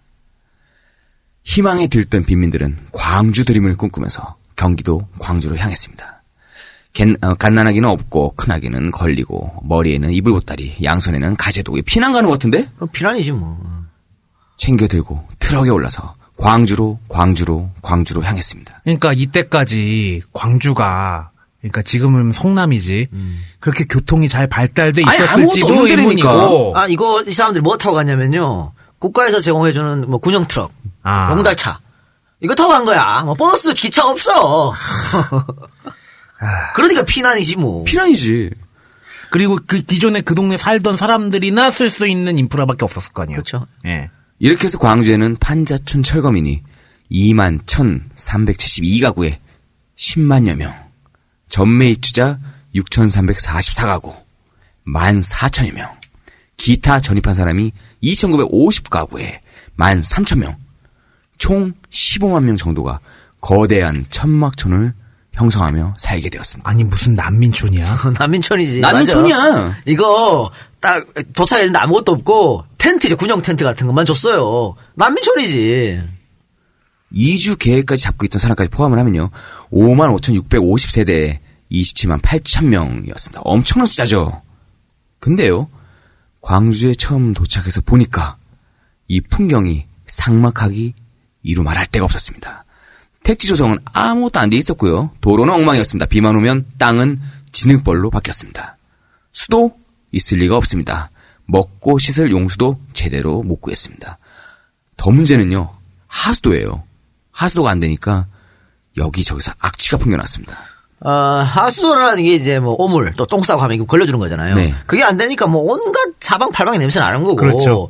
지금 택지 조성이 뭐냐면 맨 먼저 사실은 어디 뭐 개발한다 집을 짓는다 할 때 이 택지부터 하는 거거든. 딱 깎고 편편하게 하고 이런 건데 그조차 아주 그런 기초조차 안돼 있었다는 얘기야. 거기다가 밀어 넣으니까 뭐가 되겠어요. 거기다 상하수도 같은 경우 상수도는 먹을 기본 중에 물이고 기본이지. 하수도는 쌀물이잖아요. 야, 지금- 먹지도 싸지도 못하게 한 거야. 이 박사 중세 유럽에서 하수도 같은 건 시설이 안 돼가지고 그막 쥐떼가 창거라고 이래서 뭐 콜레라 창거라고 이런 거 아니야? 그렇죠. 그거랑 뭐가 달라요 이게 지금? 음. 대다수의 빈민들은 종로나 을지로에서 막노동 등으로 생계를 이어가고 있었습니다. 광주에서 서울까지 다니는 버스는 시영 버스 3대, 민영 1대, 달랑 4대가 전부였습니다. 아까 저희가 몇 명이라고 했죠? 그러니까 10만 명이 넘는 사람이 이 버스 네 대로 어떻게 움직이냐고. 이게 말이 야 버스 한 대 최대한 땡겨놓으면 몇 명 타냐? 이게 뭐 말이 안 되는 거야 이거는. 말도 안 되지. 그러니까 10만 명 중에서 적어도 한 2만 명 정도는 출퇴근을 해야 되는 사람일 거 아니야. 그러니까 말이 안 되는 거예요. 얘네 일꾼이 다 서울에 있잖아요. 그러려고 온 사람들인데. 정부가 약속한 광주 대단지에 유치하겠다는 공장은 하나도 보이지 않았습니다. 수도, 전화, 전기, 도로 등 기반 시설은 계획량의 20%도 미치지 못했습니다. 먹고 사는 문제에서부터 생활의 기본적인 의식주 문제까지 전혀 해결이 되지 않고 있었던 것입니다. 어, 뭐 상황이 이렇게 된 데는요. 음, 가장 큰 문제점 정부겠죠. 미래를 예측하지 못하고 즉흥적 도시 계획을 세운 뭐 대통령하고 그 대통령 지시에 꼼짝 못하고 알아서긴 공무원들 이들이 가장 책임을 져야 할 것입니다. 박정희 대통령은 1968년 외국인 관광객들이 들어온다는 명분으로 우선 철도역 주변 판자촌들을 철거하라고 지시했습니다. 아까 그 나온 동들 중에서도 이제 철도역 주변들이 꽤 있었거든요. 그러니까. 예. 그러니까 외국인들 오면 뭐 비행기 타고 오고 기차 타고 오고 다 맨 먼저 볼 거 아니야. 거기부터 철거해라. 그래서 각 구청장들은 대통령의 지시에 충실히 따라서 강제 철거를 단행합니다. 그러나 광주 대단지는 아직 그들을 맞아들일 준비가 전혀 되어 있지 않았습니다. 허허 벌판에 철거민들을 밀어 넣은 것이죠. 1969년 9월 광주 대단지에 최초로 입성한 철거민들은 이렇게 대통령의 지시로 밀려난 용산역 주변 철거민 3,301가구 14,150명이었던 것입니다. 아니 역사가 반복되네요 또. 또 용산이야. 그렇죠. 그러니까 이분들이 다 몰려갔는데 아직 그 광주는 기본 인프라가 전혀 마련되지 않았으니까 이 14,000여 명이 어떻게 하냔 말이죠. 어떻게 생활하냔 말이죠. 자, 또한 정부는 애초에 철거민을 위한 이주단지 목적 이외에 이들을 광주로 보낸 이유는 땅 장사를 하려는 목적도 있었습니다. 여러 가지 개발 사업으로 돈이 없었던 정부가 광주를 선택한 이유도 땅값이 다른 것보다 저렴한 평당 300원 선이었기 때문이었죠. 또 이마저도 70%가 넘는 곳이 국공유지였습니다. 뭐야? 국공유지는 뭐 민간 사람이 갖고 있는 거에 살 필요가 없잖아. 그렇죠. 그냥, 그냥 정책으로 실시, 실시하면 되는 거야. 예. 그러니까 30% 정도만 민간인들한테 땅을 사고 거기다가 또 땅값이 존나 싸니까 바로 광주를 택한 거였죠. 물론 안보 문제 때문에 광주를 택한 이유도 있어요. 의정부나 이쪽은 북한을 가까우니까 네. 그래서 광주를 택한 이유도 있다. 어, 정부는 도로를 내고 도로 옆 땅값이 오를 만한 자리는 철거민에, 철거민들에게 분양하지 않았습니다. 그러면서 유보지라는 명목으로 자신들이 챙겼죠. 제일 먼저 도로가 나고 그 옆에 있는 땅, 금싸라기 땅 아닙니까? 그렇죠. 거 아니야? 예. 최고죠. 여기 있는 철거민한테 분양하지 않고 자기들이 챙겼다는 겁니다. 야 씨발 기획부동산 애들이 이렇게 하거든. 자, 훗날 이 유보지를 일반 분양할 때 땅값이 어느 정도 올렸냐? 종로의 땅값보다 더 비싸게 뛰었으니까 정부로서는 대성공을 거뒀다라고 볼 수 있겠죠. 당시 이 유보지의 어, 최고 평당 가격은 한 평에 20만 9천 원까지 올라갔었습니다. 300원짜리가 말이죠. 그렇죠. 이거 뭐몇 배를 기획부동산이야, 이 새끼들. 자, 정부는 이렇게 땅 장사를 했고 철거민들은 기본적인 의식 주도 해결하지 못하는 비창한 상황이 연출된 것이죠. 아니 아까 세작이 얘기했지만 용산역부터 철거하기 시작해서 역사가 반복된다는 얘기를 했잖아요. 지금 이렇게 땅 장사 해가지고 세수를 확보하기 위해서 결국에 광주 대단지로 들어오는 사람들도 서민들 아니야. 그렇지. 서민들에게 돈을 쥐어 짠 거 아닙니까? 이것도 역사가 우리나라. 재개발의 역사가 다 이따위입니다. 그러니까 이번에도 정부가 뭐 민간 어, 임대 아파트 건설한다 했지 않습니까? 서민들 주거 대책을 위해서. 그런 월세를 뭐 100만 원 책정하고 이 씨발 누구 누가 거기 들어가 그러면 결국 이거 민간 어, 주택 업자들한테 혜택 주는 거거든요. 아니 내가 알아봤거든. 알아봤어? 어, 그러니까 민간 임대 아파트 나온다 그래가지고 어뭐 어딘가 현대인가 어디서 뭐 이건 포스코인가 어디서 짓는 민간 임대 아파트가 나왔는데 쓱 보니까 주변에 아파트 전세 들어가는 게 훨씬 나을 수, 그러니까 그거랑 별, 그러니까 주변에 아파트 임대 아파트면은 전세나 월세보다 싸야 돼, 그러니까 사는 것보다 싸야 될 거 아니에요. 근데 주변에 전세나 월세 가격이랑 별 차이가 없는 거야. 이걸 뭐 어떻게 하라고? 탁상행전 전적인 네. 이야기겠죠. 그러면 이 박사 방법은 하나야. 아파트 있는 여자 만나라. 그치? 아, 내가 아파트가 있는, 나 지금 집에 들어올 여자가 없어서 그렇지. 지금 집도 나쁘지 않아, 나 혼자 사기에. 자, 당시에 열악하고 비참한 광주 이주 빈민들의 상황이 담겨 있는 신문 기사를 한번 살펴보겠습니다. 1970년 6월 3일자 경향신문 기사입니다. 식수 등 생활의 터전이 될 환경을 제대로 갖추지 못한 채 서울 난민촌들의 철거민들이 천막 속에서 살아가는 광주 대단지에 대장염이 집단적으로 발생했다. 3살 한은성 군 등 281명이 3일까지 5일째 앓고 있다. 이 중 약 한 번 써보지 못했다는 송숙 씨는 2일 하오 동부시립병원에 옮겨졌으나 중태에 빠졌다. 이곳 주민들은 지난달 30일 내린 비로 더러워진 웅덩이의 물을 그대로 마신 뒤 설사와 열이 나며 병이 생겼다는 것이다. 이 웅덩이는 주민들이, 주민들이 가뭄으로 메마른 단대리 앞 개천바닥에 27개나 파놓고 식수로 써왔는데 30일의 비로 주변의 시궁창 물 등이 스며들어 물 안에는 육안으로도 보일 만큼 벌레가 들끓고 있었다. 임시 진료소 하나 없어 환자가 생겨도 방관만 하고 있다는 주민 박석홍 씨는 정착을 시켰으면 최저 한도의 음료수와 진료소쯤은 마련해 주어야 할 것이 아니냐며 급수차 한 번 나온 일이 없다고 말했다. 이거요. 아프리카에서 왜 말라리아 걸리고 뭐 학질 걸리고 콜레라 걸리고 다 물이 문제거든. 별 차이 없는 거예요. 그렇죠. 우리나라 한 40년 전 일이에요, 그게. 네. 그러니까 아니 수도가 없으면 급수차라도 와서 보내야 될 거 아니야. 예. 근데 그것조차 안 해줬으니까 사람들이 웅덩이를 파서 스스로 호구지책을 한 거예요. 이 그렇죠. 단대리라는 데가 지금 아마 제가 알- 단대동. 맞던 단대동이 맞을 거예요, 그죠? 네. 그 단대오골이 있는데 거기는 유흥가 지금은 지금은 유흥가지. 그니까 40년 전에 이랬단 얘기 아니야. 음. 자, 방금 읽어드린 기사는요. 광주 대단지 사건이 일어나기 1년 전의 기사였습니다. 그럼 뭐야? 최소한 1년 동안은 이 지랄을 이 사람들이 계속 했다는 거예요. 그렇죠. 썩은 물 아, 먹고 썩은 물 먹고 버스 몇 대 안 되는 걸로 출퇴근하고 병원도 없고 자, 당시 불화가격 시정 대책위원장이었던 전성천 목사의 증언에 따르면 하루에도 수십 구의 시체가 쏟아져 나왔다고 밝혔습니다. 난 텐트가 뭐 10개, 20개는 봤어도 텐트가 1000개, 만개 그런 거 못 봤어요. 20만 명을 수용하는 텐트를 한번 상상을 해보세요. 하여튼 목사라 그래서 찾아오는 게 뭐 시체가 죽은 사람이 굶어 죽었는데 시체를 어, 처리 못하니까 목사님이 좀 도와줘야 되겠다. 그래서 첫날 가서 또 누워 가지고 있는데 옷 입은 대로 여러 가지 있는 거야. 사흘 됐다 여러 가지 있잖아. 돈이 없으니까. 그래서 교인들 들어오고 내가 가서 이제 네가 깔을러서 이제 시체 처리. 아 이게 소문이 나가지고 시체는 전 목사한테 가면 안 된다. 그래가지고 뭐 하루에 미치 주문이 들어오니까 이 기백에는 그 실제 그 그러니까 굶어 죽는다면 하루에도 몇 명씩 먹는 것 되는 거지. 그 넓은데 다 하나 할 수 없고 내게 보고 되는 게 그런 거라.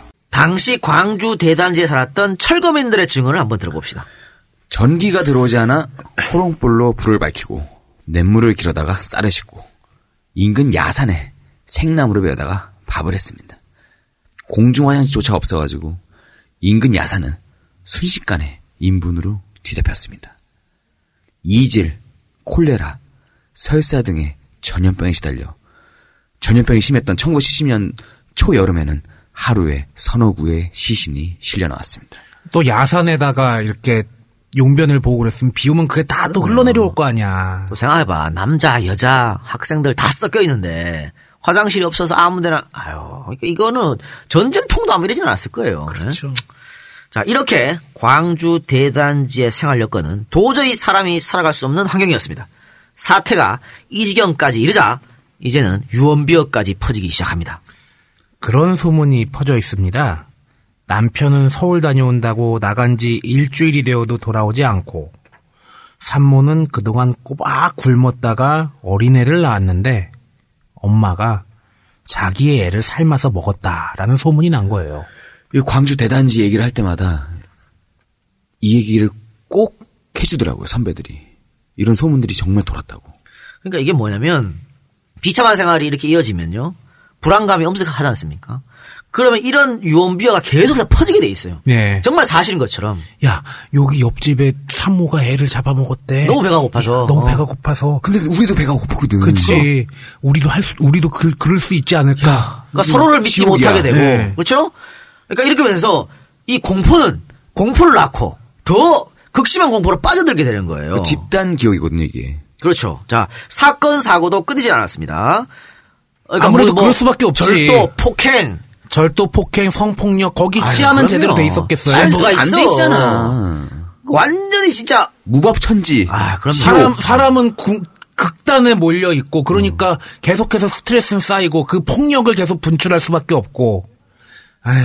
자, 이렇게 되니까 철거민 중 일부는 도저히 못 버티고 자신에게 주어진 입주권을 부동산 업자에게 팔고 다시 서울로 가 판자촌을 지었고 부동산 업자들에게 웃돈을 얹어주고 입주증을 산 전매 입주자들이 광주로 들어왔습니다. 딱지치기에서. 그렇죠. 자, 어쨌든 이거를 뭐 한 인구 50만 최대 그런 도시를 만든다, 위성 도시를 만든다 그랬으니까 부동산 업자들이 당연히 몰려들죠. 분명히 이건 땅값이 뛸 것이다. 어? 그러니까 딱지를 받은 네. 저 철거민들한테 이걸 사가지고 대판 겁니다. 전매 전매로 들어온 사람한테. 그러면 전매로 들어온 사람 왜 들어왔냐? 그 사람들 잘못 쏘은 거예요. 정부에서 자 아까 이제 세상에 읽은 것처럼 거기 가면 뭐 공장도 주고 뭐 이렇게 하니까 일자리도 주고, 집도 주고. 전국에 있는 사람들 철거민 아니고 하는 사람들이 있는 돈 없는 돈 톡톡 틀어서 광주로 온 거야. 광주 와서 부동산 업자한테 그 딱지를 사는 거죠. 근데 와보니. 엉망이지 뭐. 어. 자 그러나 국가는 철거민들이 다시 서울로 돌아온 것을 막기 위해 주민등록증과 무허가 주택에 대한 대규모 조사 사업, 철거반의 상주 등을 통해 이들이 다시 서울로 들어오는 것을 막았습니다. 니넨 나오지 마, 이 개새끼들아. 거기 처박혀 있어, 이거네. 아니, 이게 뭐, 이게 말, 말이 되는 거예요, 이게? 그러니까 자, 아, 이 양반들이 도저히 광주에서 못 버티니까 자기 갖고 있는 딱지증을 부동산한테 팔았잖아요. 서울로 다시 들어오면 또 판자소를 지을 거 아니야. 그러니까 이 국가에서 아예 막아버린 겁니다. 주민등록증 보면 알잖아, 주소지 보면. 이걸 무슨 권한으로 막아? 그러니까 권한이 아무것도 없지 국가에서 거주 이전의 자유가 있잖아 대한민국은 그치. 헌법에 나와 있는 거야. 그치. 그걸 국가에서 어떻게 막냐고. 이것도 국가도 무법천지였다. 개무시한 거지, 뭐. 어, 그런 거죠. 자 어, 철거민들에게 입주권을 산 이주민들은 그럼 어땠을까? 철거민들하고 크게 다르지 않았다라고 하는 거죠. 그러니까 광주에 가면 내 집 얻을 수 있고 직장도 얻을 수 있단 말에 전국에서 전 재산을 털어가지고 몰려든 이주민들은 자기가 갖고 있던 돈으로 가격이 뛴 딱지를 샀고 문제는 집을 지을 수 있는 돈은 없었어요. 딱지 사느라. 그냥 딱지만 그렇죠. 사는 거야. 그러니까 국가가 분양을 주면서 집은 국가가 지어준 게 아니에요. 집은 니들이 알아서 지어라. 20평 딱지만 주겠다 우리가. 땅만 제공하겠다 이거였거든. 그래서 사람들이 돈, 이 딱지 사고 나니까 집 지을 돈이 없어. 그이 양반들이나 철거민들이랑 별반 다를 바 없었다니까. 네, 사람들께 이제 제 여러분들 알기 쉽게 이제 설명 좀 드리면 지금 성남에 가면요 구시가지 쪽은 집들이 다닥, 조- 다. 조그매요. 다 20평이에요. 어, 다 20평이에요. 이때부터 나온 그 전통이야. 그거 갖고밖에 안 되는 거야. 거기다가 처음에 입주했을 때 그랬대. 줄을 거는데 줄을 줄을 쫙 맨 땅에 줄을 거놓고 자 고르세요 사는 거야 그래서 이게 지- 말이 안 되는 거예요 이게 아니 그리고 뭐 공부 그러니까 부산 운전하기 힘들다 그러지 야 성남 장난 아니에요 그 골목길 운전 한번 하려면은 왜냐하면 집들이 다닥다닥 붙어 있으니까 또 20평짜리 집들이니까 창문 열고 옆집 보면 옆집이 다 보여 그럼 생각해 봐 그 이후에 새로운 사람들이 유입이 됐을 때 어떻게 유입이 되겠어요 계속해서 좀 경제 사정이 좋지 않은 사람들끼리만 유입이 될 거 아니야 그렇지 도시 발전에도 계속 저해가 되는 거예요 이렇게 만들면 애초 도시 계획을 20평으로 잡았기 때문에. 니들은 평생 20평에 사 아, 이거야 그다음부터 계속 그치. 20평이야. 어. 그치. 옆집 먹으면 이제 40평 되는 거고. 자, 사건이 나던 1971년은 대통령 선거와 국회의원 선거가 동시에 있었던 해입니다.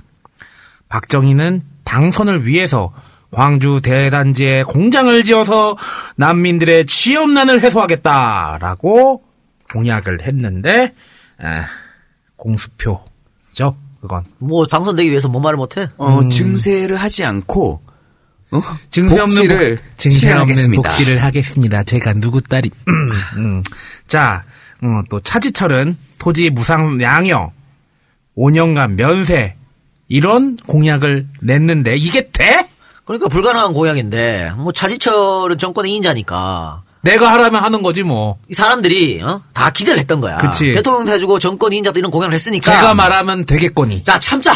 어? 좀 네. 참아보면 좋은 날이 있을 거야. 그래서 음. 계속 참는 거예요. 그러니까 공약들이 남발을 하니까 되게 광주 대단지가 좋아 보이잖아. 그러니까 당연 입주권의 가격은 하루가 다르게 상승을 합니다. 개코 아무것도 없는데 이것만 입주권만 상승하는 거야. 그리고 그렇죠. 우리가 지금처럼 그런 걸 알 수 있는 정보 루트가 없잖아요. 네.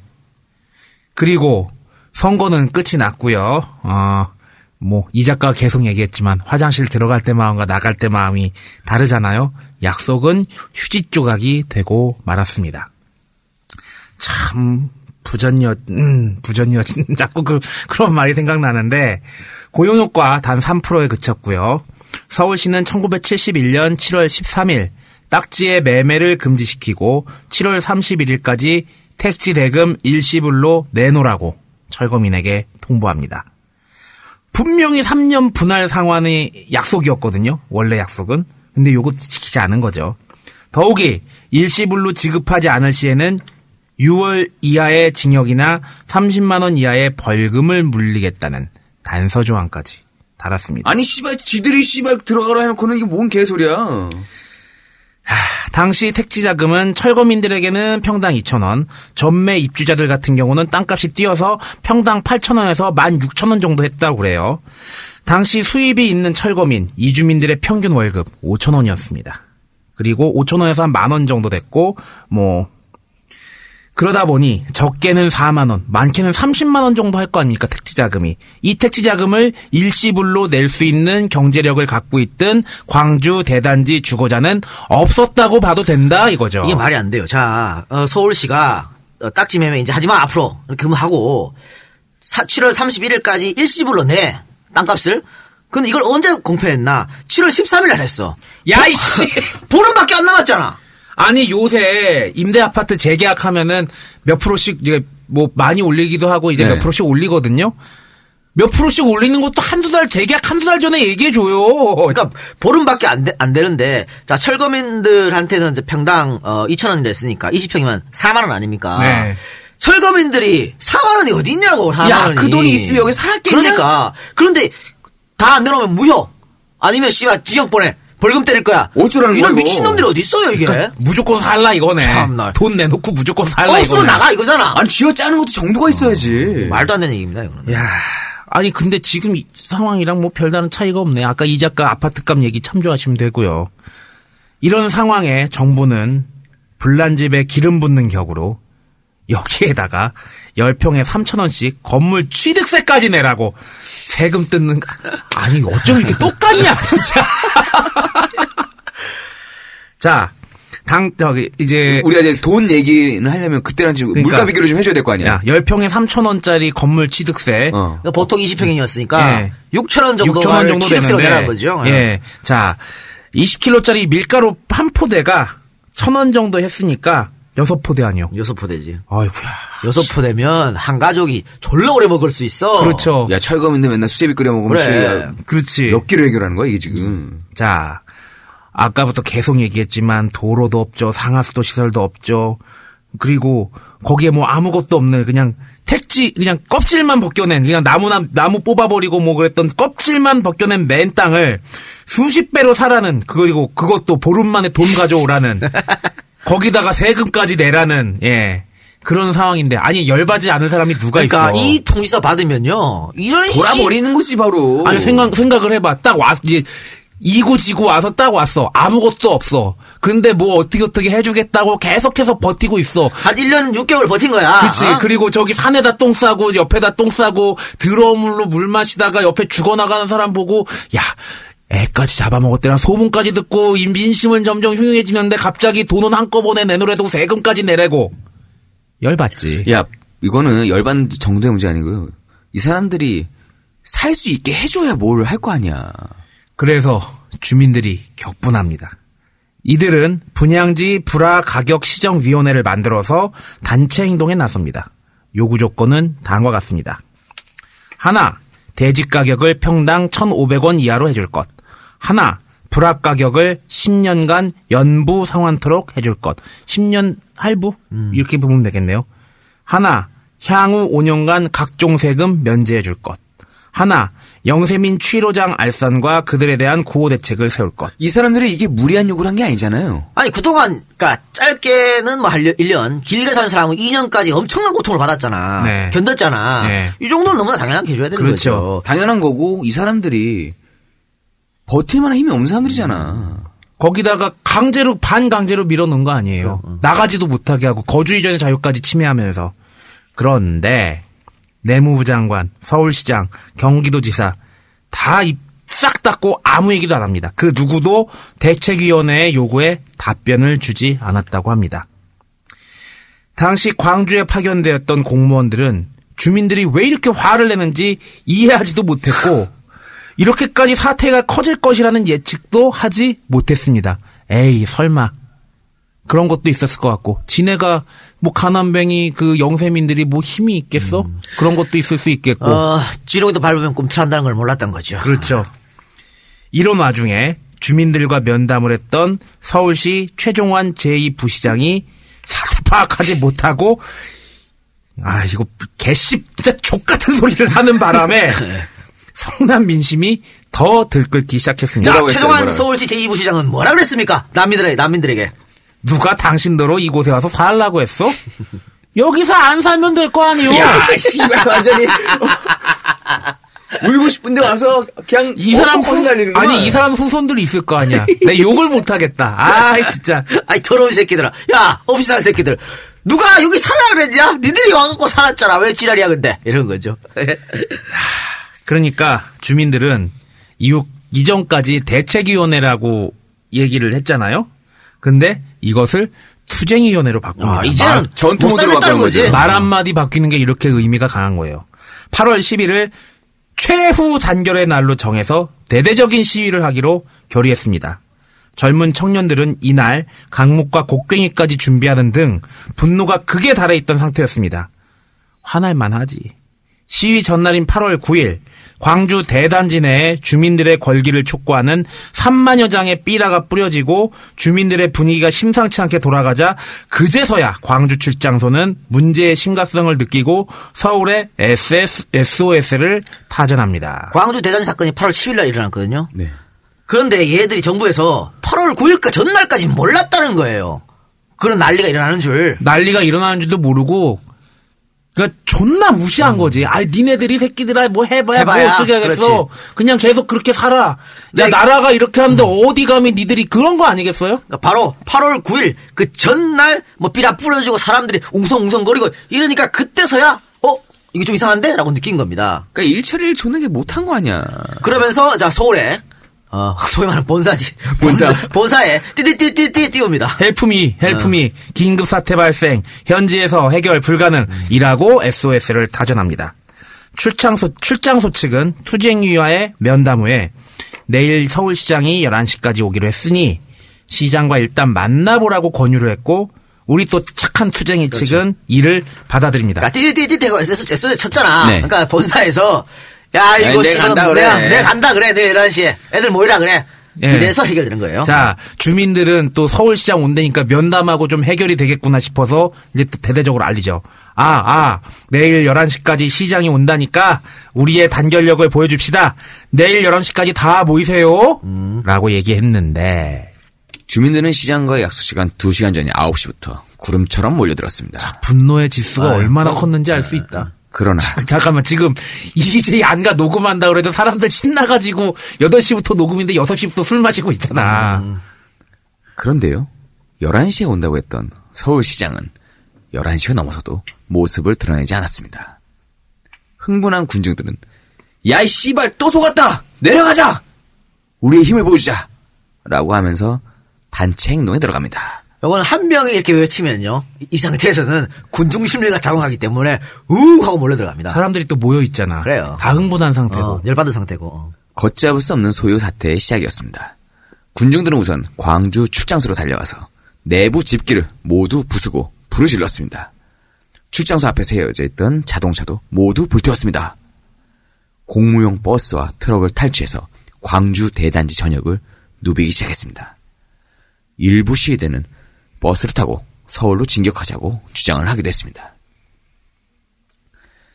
시형 버스도 불에 태워졌습니다. 소방차와 경찰이 출동을 했지만 시위대에 가로막혀 접근할 수 없었습니다. 경찰 기동대 700명이 투입되었지만 흥분한 거대 군중들을 진압하지 못했습니다. 아니 적어도 이 군중들이 뭐 몇만 명은 됐을 거 아니야. 그럼요. 700명 가지고 어떻게 막아 이걸. 광주경찰서 성남지서와 남문주유소가 불길에 휩싸였고 경찰 차량들도 뒤집혀서 불타올랐습니다. 곳곳에서 경찰들과 육박전이 벌어졌습니다. 자신을 폭행한 경찰을 찾아 죽인 다음에 식칼을 들고 돌아다니는 주민도 있었습니다. 비 내리는 암흑천지 광주의 모습이었습니다. 그날 비가 왔어요, 또 해필. 예. 아, 참, 영화의 안장면이구만. 네. 그렇죠. 전경과 주민이 대치하던 중에 도로변에 참외 트럭이 지나고 있었습니다. 이건 유명한 에피소드죠. 예. 굶주림으로 죽어가던 주민들은 일제히 참외 트럭에 달려들었습니다. 굶주리고 있던 주민들은 트럭에 실린 참외, 바닥에 떨어진 참외를 정신없이 먹어댔습니다. 트럭 한 대 분량의 참외는 순식간에 사라졌습니다. 당시 주민들의 실상이 어땠는지를 전형적으로 보여준 사건입니다. 아니, 잘못된 정부 시책으로 헐벗고 굶주리던 주민들의 분노가 어쩌면 당연한 것일지도 모를 일입니다. 시위는 오후 들어서 소강 상태를 보였고 양택식 서울시장이 투쟁위와 만나서 주민들의 요구 조건을 대부분 수용한다고 하니까 시위대는 그제서야 뿔뿔이 흩어졌습니다. 당시 서울시가 주민들과 한 약속의 내용은 다음과 같습니다. 하나, 전매 입자들의 대지 가격도 철거민들과 같게 한다. 아까 그 철거민들은 2천 2천 원이었고 전매 입주자들은 8천에서 16,000원까지 했는데 어, 그것도 철거민들과 같이 해주겠다라고 약- 약속을 한 거죠. 하나, 주민복지를 위하여 구호 양곡을 방출하고 자조 근로 공사를 시- 실시한다. 하나, 경기도 당국과 협의하여 취득세 부과는 보류토록 하겠으며 그 밖의 세금도 정부와 협의하여 가급적 면제토록 하겠다. 하나, 주민들은 당국과 협조하여 지역 발전에 노력해 주길 바란다. 자, 어, 시위가 이렇게 크게 일어났고, 뭐, 강주 대단지 폭동 사건이라도 하죠. 네. 어, 어떤 사람은 밀란이라고도 예, 예, 이야기하는데, 어쨌든 이렇게 큰 시위가 일어나니까, 서울시장이, 11시까지 원래 가려 했던 서울시장이, 뭐 자기는 비 때문에 늦었다 그러지만, 어쨌든, 늦게 와서 사태 신경성 알고 이런 약속을 했습니다. 네. 약속을 했는데, 우리 박정희 각하의 생각은 달랐다. 박 대통령의 생각은 달랐습니다. 자, 다음 날입니다. 사건 다음 날. 1971년 8월 11일 대통령에게 보고된 보고서 제71-458호 첫 페이지에 박정희는 뭐라고 썼냐? 주동자를 엄단에 처하라. 라고 적었습니다. 경찰은 시위에 배우가 있다고 보고 배우를 캐는데 주력하겠다고 발표했습니다. 또 배우를 찾으러 갈 시. 시위자들의 뒤에 간첩이 있을 수 간첩이 나왔어, 또. 있다고 말을 흘린 것이죠. 자, 경찰은 시위 당시 경찰 카메라에 잡힌 시위대를 중심으로 검거 작전에 나서서 모두 20여 명을 구속하고 목격자 진술 등에 의거 13일 어, 사건이 일어나고 사흘 지나서 추가로 8명을 구속했습니다. 최종적으로 22명이 이 사건으로 구속되었던 것입니다. 그거네. 니네들 영세민인데 어떻게 불 지르고 어떻게 뒤집어 엎을 힘이 생겼어. 그렇지. 리딩 배후, 배후 세- 그랬어. 배후 세력 있는 거 아니야? 어. 아니 촛불 하나 들어도 뭐 그렇죠. 배후 세력 얘기하면 어, 어, 어. 아유, 네 진짜. 씨. 1971년도 얘기죠. 예, 그리고 우리 지금 2015년인데 뭐가 좀 다른 게 없다. 그러게. 자, 시위는 끝났죠? 그러나 바뀐 것은 하나도 없었다. 전매 입주자들의 대지 가격이 철거민과 같게 되었지만 기본적 주거 환경은 전혀 개선되지 않았습니다. 중요한 건 바로 이거거든요. 인프라. 예? 근데 공장도 들어서지 않았고 일자리가 없고 기본 의식주는 해결되지 않은 상태에서 철거민들은 계속해서 유입되어 왔습니다. 그러니까 신문에 막 났잖아요. 야 이렇게 약속해서 앞으로 바꾼대. 또 몰려와 그러니까 철거민들이 광주로 음. 바뀐 건 아무것도 없는데 자 견디지 못한 기존 철거민들은 입주권을 넘기고 광주를 빠져나와 다시 판자촌으로 들어갔습니다. 빈민 문제가 전혀 해결되지 않은 채 갈등만 부각됐다고 할 수 있겠죠. 지독한 풍선조과네. 당시 우리 언론은 이 사건을 철거민들의 폭동 혹은 난동으로 왜곡했습니다. 이것도 똑같네. 예. 큰 소리 치면 들어준다는 잘못된 선례를 남겼다고 오지랖 넓은 충고까지 했습니다. 언론들이. 그럼요. 이게 이 소위 요즘 말하면 뭐야? 떼법 아니야. 그치. 어, 그러니까 당시에 뗐으면 해주면 안 된다. 아니 여러분 우리가 지금 광주 대단지가 어떤 환경인지 쭉 얘기해줬지만 이게 큰 소리 쳐서 문제가 생긴 겁니까 이게? 광, 당시 광주 시민들은요 아, 어쩔 수 없이 한 거야. 정말 죽기 싫어가지고 이게 떼법이 아니지 이게 어떻게 떼법이야? 아니 한 일주일만 살아보면 되겠네. 그러니까 담 나오잖아. 예. 그런데 기레기들이 이런 기사를 썼다는 얘기죠.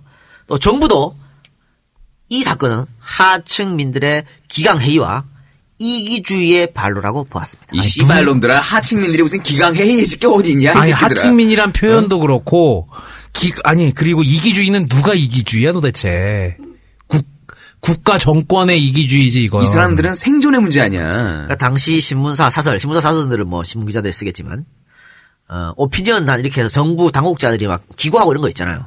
거기 보면 다 이따구로 썼어요. 어, 사람들의 도덕적 해이, 예? 이런 걸 썼으니까. 당시 우리 정부, 소위 말하는 지도층, 계층들이, 우리, 어, 우리 저, 서민들을 어떻게 봤는지 적나라하게 보여줬다라고 할 수 있겠죠. 더 문제는 무능한 야당입니다. 이 씨발 되냐? 씨, 지금 우리 야, 언제 몇 년이야 도대체 이게. 야당은 이 사건의 세세한 진실을 전혀 알지 못했습니다. 사건 이후 국회 속기록을 보면요. 야당 의원들은 하나같이 서울시장을 불러놓고 내가 사건을 잘 몰라서 구체적 사건 경위를 잘 몰라서 전부 다 이런 말만 대풀 했습니다. 몸이 약해서 사건의 경위를 잘 몰라서 그러니까 정부가 외면하면 야당이 힘을 실어주고 밀어줘야 되는데 야당조차 외면했다. 정말 어, 대중형이 말한 것처럼 우리 밑바닥 인생은 어디로 가야 됩니까 진짜? 에? 도시 빈민들은 야당에서도 관심 가져주는 대상이 될 수 없었다는 것이죠. 인권이란 말이 교과서에나 존재할 때 바로 우리의 사회상이었다 이렇게 말씀드릴 수 있겠습니다. 이게 바로 지금으로부터 40년 전이네요. 다. 결과적으로 광주 대단지 사건은 당시 수도권에 집중 인구가 집되는 걸 분산하는 것과 고속 성장을 염두에 두고 한쪽으로는 강남 개발을 하고 한쪽으로는 도시 빈민 집단 거주에 잘못된 양극화 정책이 만들어낸 부끄러운 우리 자화상이었습니다. 박정희 특집 2 들어보시면 아시겠지만 강남 개발할 때는 각종 혜택을 다 줬잖아요. 그렇죠. 거기에는 뭐 심지어는 그 유흥 시설도 강북엔 절대 못 짓, 신축하지 못하게 한다든지 그리고 명문 4대 고등학교 중에 두 개를 강남으로 옮긴다든지 각종 혜택을 줬단 말입니다. 그렇습니다. 자, 급격한 산업화로 강남에서 졸부들이 불로소득을 얻고 그거 그 돈으로 술판을 벌였을 때 똑같은 시간에 산업화의 한 축을 담당했던 우리 도시 빈민들은 자기 한 몸 누울 곳이 없어서 자기 한 몸 누울 곳 또 혹은 자기 가족들이 누울 곳을 찾아서 배를 움켜쥐고 돌아다녔던 야만의 시대에 우리 시대의 그 슬픈 그림자였던 이야기였다 이렇게 볼 수 있겠습니다. 어, 두 시간 가까이 했는데 이 박사님 어떻습니까? 어, 제가 그 주택 문제만 얘기하면 늘 얘기하는 게 인프라 얘기를 물론 하죠. 여기 다 나오네요. 직장이 있어야 되고 교육할 수 있는 시설이 있어야 되고 상하수도 도로는 기본이고 전기 기본이고 학교, 병원, 뭐. 예, 학교. 병원 어. 그런 게 다 인프라예요. 근데 그 와중에서도 제가 볼 때는 일단 어딘가 집을 살려면은 대출을 받을래도 신용도가 있어야 되고 그리고 한 곳에서 오랫동안 직장 생활을 할 수 있어야지 거기에 집을 사가지고 뿌리를 받고 살 거 아닙니까? 근데 지금 직장 중에 안정화된 곳이 몇 군데나 있어요. 안 저기 그 정규직으로 들어갔다고 하더라도 언제 잘릴지 모르고 맨 다 계약직 아닙니까? 이런 상황에서 집 사기를 바란다? 글쎄, 정부가 오판하는 것 같고요. 왜 이런 오판이 일어나느냐? 제가 볼 때는 민심을 모르는 것 같아요. 지금 아까도 광주 대단지 사건에서 내용을 얘기했지만 저런 놈들이 뭐라고 짓거리든 간에 국가에서 하라면 해야 될 것이지. 라는 식으로 귀 막고서 우리가 하려면 쟤네들은 할 거야. 쟤네는 그냥 족밥 새끼들, 그냥 힘없는 새끼들, 우리가 까려면 까고 우리가 우시 확 끓으면 그냥 깨갱할 놈들이니까. 말 들어줄 생각은 안 하고 계속해서 그런 식으로 위협하고 무시하는 처사만 계속 일어나고 있고요. 지금도 전 별 차이가 없다고 생각해요. 사람들이 왜 집을 안 사는지 지금 사람들이 왜 대출을 안 받으려고 하는지 정부에서는 처음부터 끝까지 좀 잘 얘기를 들어보고 민심의 귀를 기울였으면 좋겠습니다. 안 그러면은 광주 대단지 사건과 같은 그런 일들이 또 일어나지 말라는 법 없고요. 당장에 용산에서 용산에서 일어났던 그 사태도 그 권리금이라고 그러죠. 권리금 같은 그런 문화들에 대해서 전혀 생각하지 못했던 사람들이 무조건 개발하다 보니까 그런 거 아닙니까? 제발 일반 평범한 사람들이 서민들이 어떻게 사는지 잘 들여다보고 그들의 얘기에 귀를 기울여 줬으면 좋겠습니다. 이상입니다. 음, 무식한 정책을 가지고 이 세금 받아먹는 새끼들이 말이에요. 이런 짓을 한 거죠.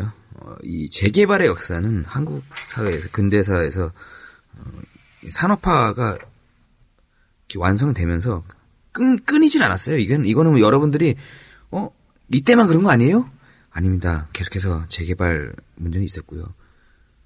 상계, 중계, 지금은 거기가 되게 잘 사는 동네처럼 보입니다. 옛날에 판자촌이었죠. 답심리, 뭐 뉴타운 다 이런 식입니다. 재개발이라는 건 거기에 살고 있는 구성원들을 위한 재개발이 돼야 되는데 어, 지금까지 한국 사회를 지배했던 재개발은 어, 특정 층위에 있는 그러니까 특정한 돈이 있는 사람들을 더 배를 불려주는 재개발이고 거기에 살고 있는 우리 돈 없고 힘 없고 불쌍한 민초들은 끊임없이 이렇게 밀려 다니면서 하루하루 생계를 걱정하고 자기의 목숨을 건 싸움을 할 수밖에 없었던 그런 슬픈 역사가 있는 것 같습니다.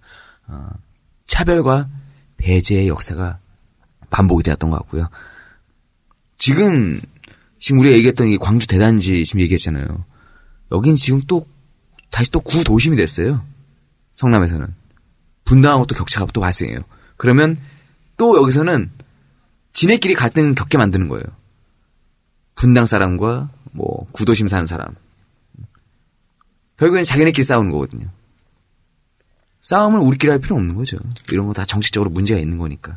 이재명 시장도 거기에 대해서 굉장히 많이 생각을 했었고. 앞으로는 이 나라가 좀 더 성숙해지려면 차별과 배제의 역사가 더 이상 반복되면 안 되겠다라는 생각이 들었습니다. 이상입니다. 예, 어, 광주 대단지 사건은 해방 이- 이후 최초의 대규모 도시 빈민 투쟁이었다고 해요. 어쨌든 이 사건으로 도시 빈민의 문제를 다시 하게끔 다시 한번 생각하게끔 했던 거죠. 많은 사람들로 하여금. 그럼 문제는 이 사건이 42년 전, 42년 전이 아니지. 44년 전, 44년 전이죠. 71년이니까. 44년 전 사건이지만 여전히 진행형으로 우리 옆에 남아 있다는 겁니다. 왜 지역 갈등, 주거 환경 문제는 계속해서 남아 있는 거죠. 네. 어? 강남이 어떻고 비강남이 어떻고 아직 계속 하고 있잖아. 지방이 어떻고 서울이 어떻고 이런 문제 또 주거 환경 문제는 전혀 개선되지 않았다. 이런 말씀 드리고 어, 주거는 기본적인 인권이며 그 권리를 실현하는 것은 국가의 의무다. 이런 게 유엔 인권이 밴쿠버 선언에 나와 있습니다. 스- 사람이 살아가는 건 주거는 그 중에서도 가장 기본적인 인권이라는 것이죠. 또 그것을 국가가 해줘야 된다는 얘기입니다.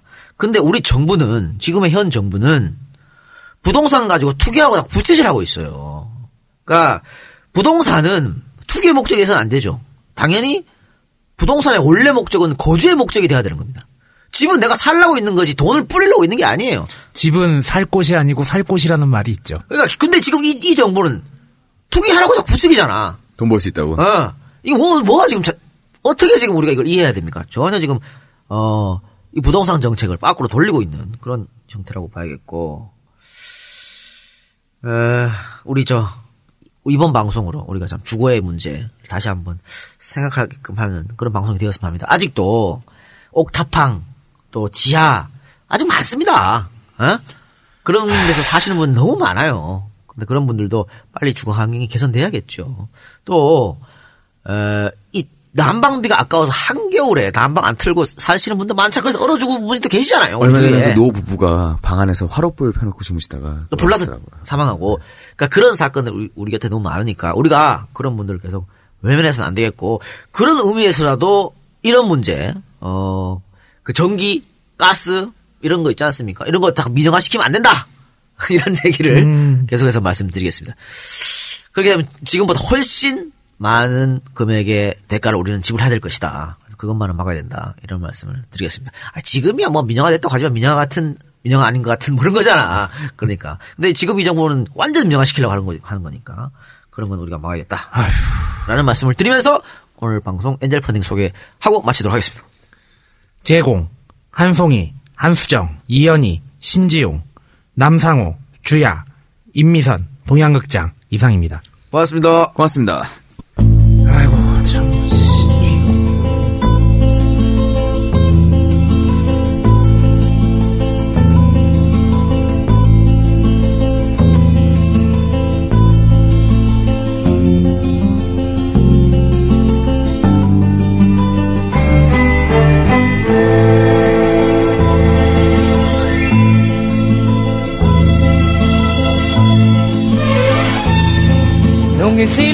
Ka sa mundong ito Laking tuwa ng magulang mo At ang kamay nila ang iyong ilaw.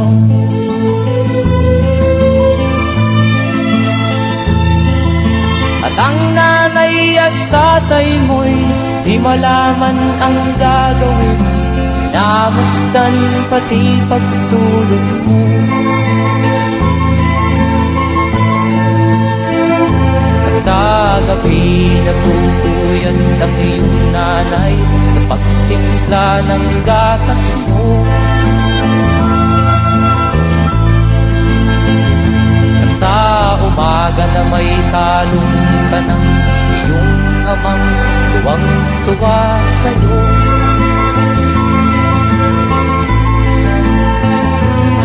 Ngayon nga ay malaki ka na Nais mo'y maging malaya.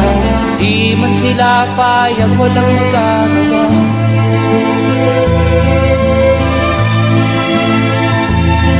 Ikaw nga ay biglang nagbago Naging matigas ang iyong ulo At ang payo nila'y sinuwan mo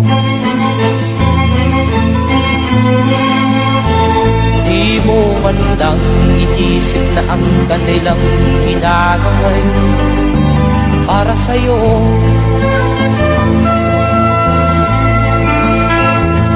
Kat ang nais mo'y masunod ang layaw mo Di mo sila pinapansin.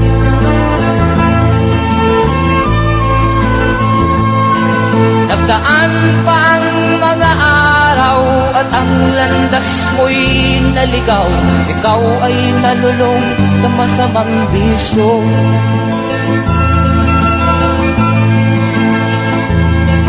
At ang una mong nilapitan Ang iyong inang lumuluha. At ang tanong anak Ba't ka nagkaganyan?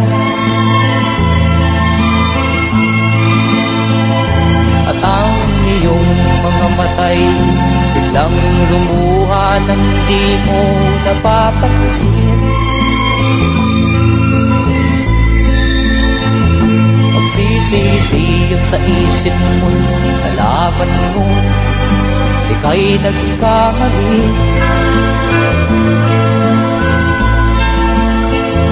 Magsisisiyag sa isip mo Nalaman mo may nagkamali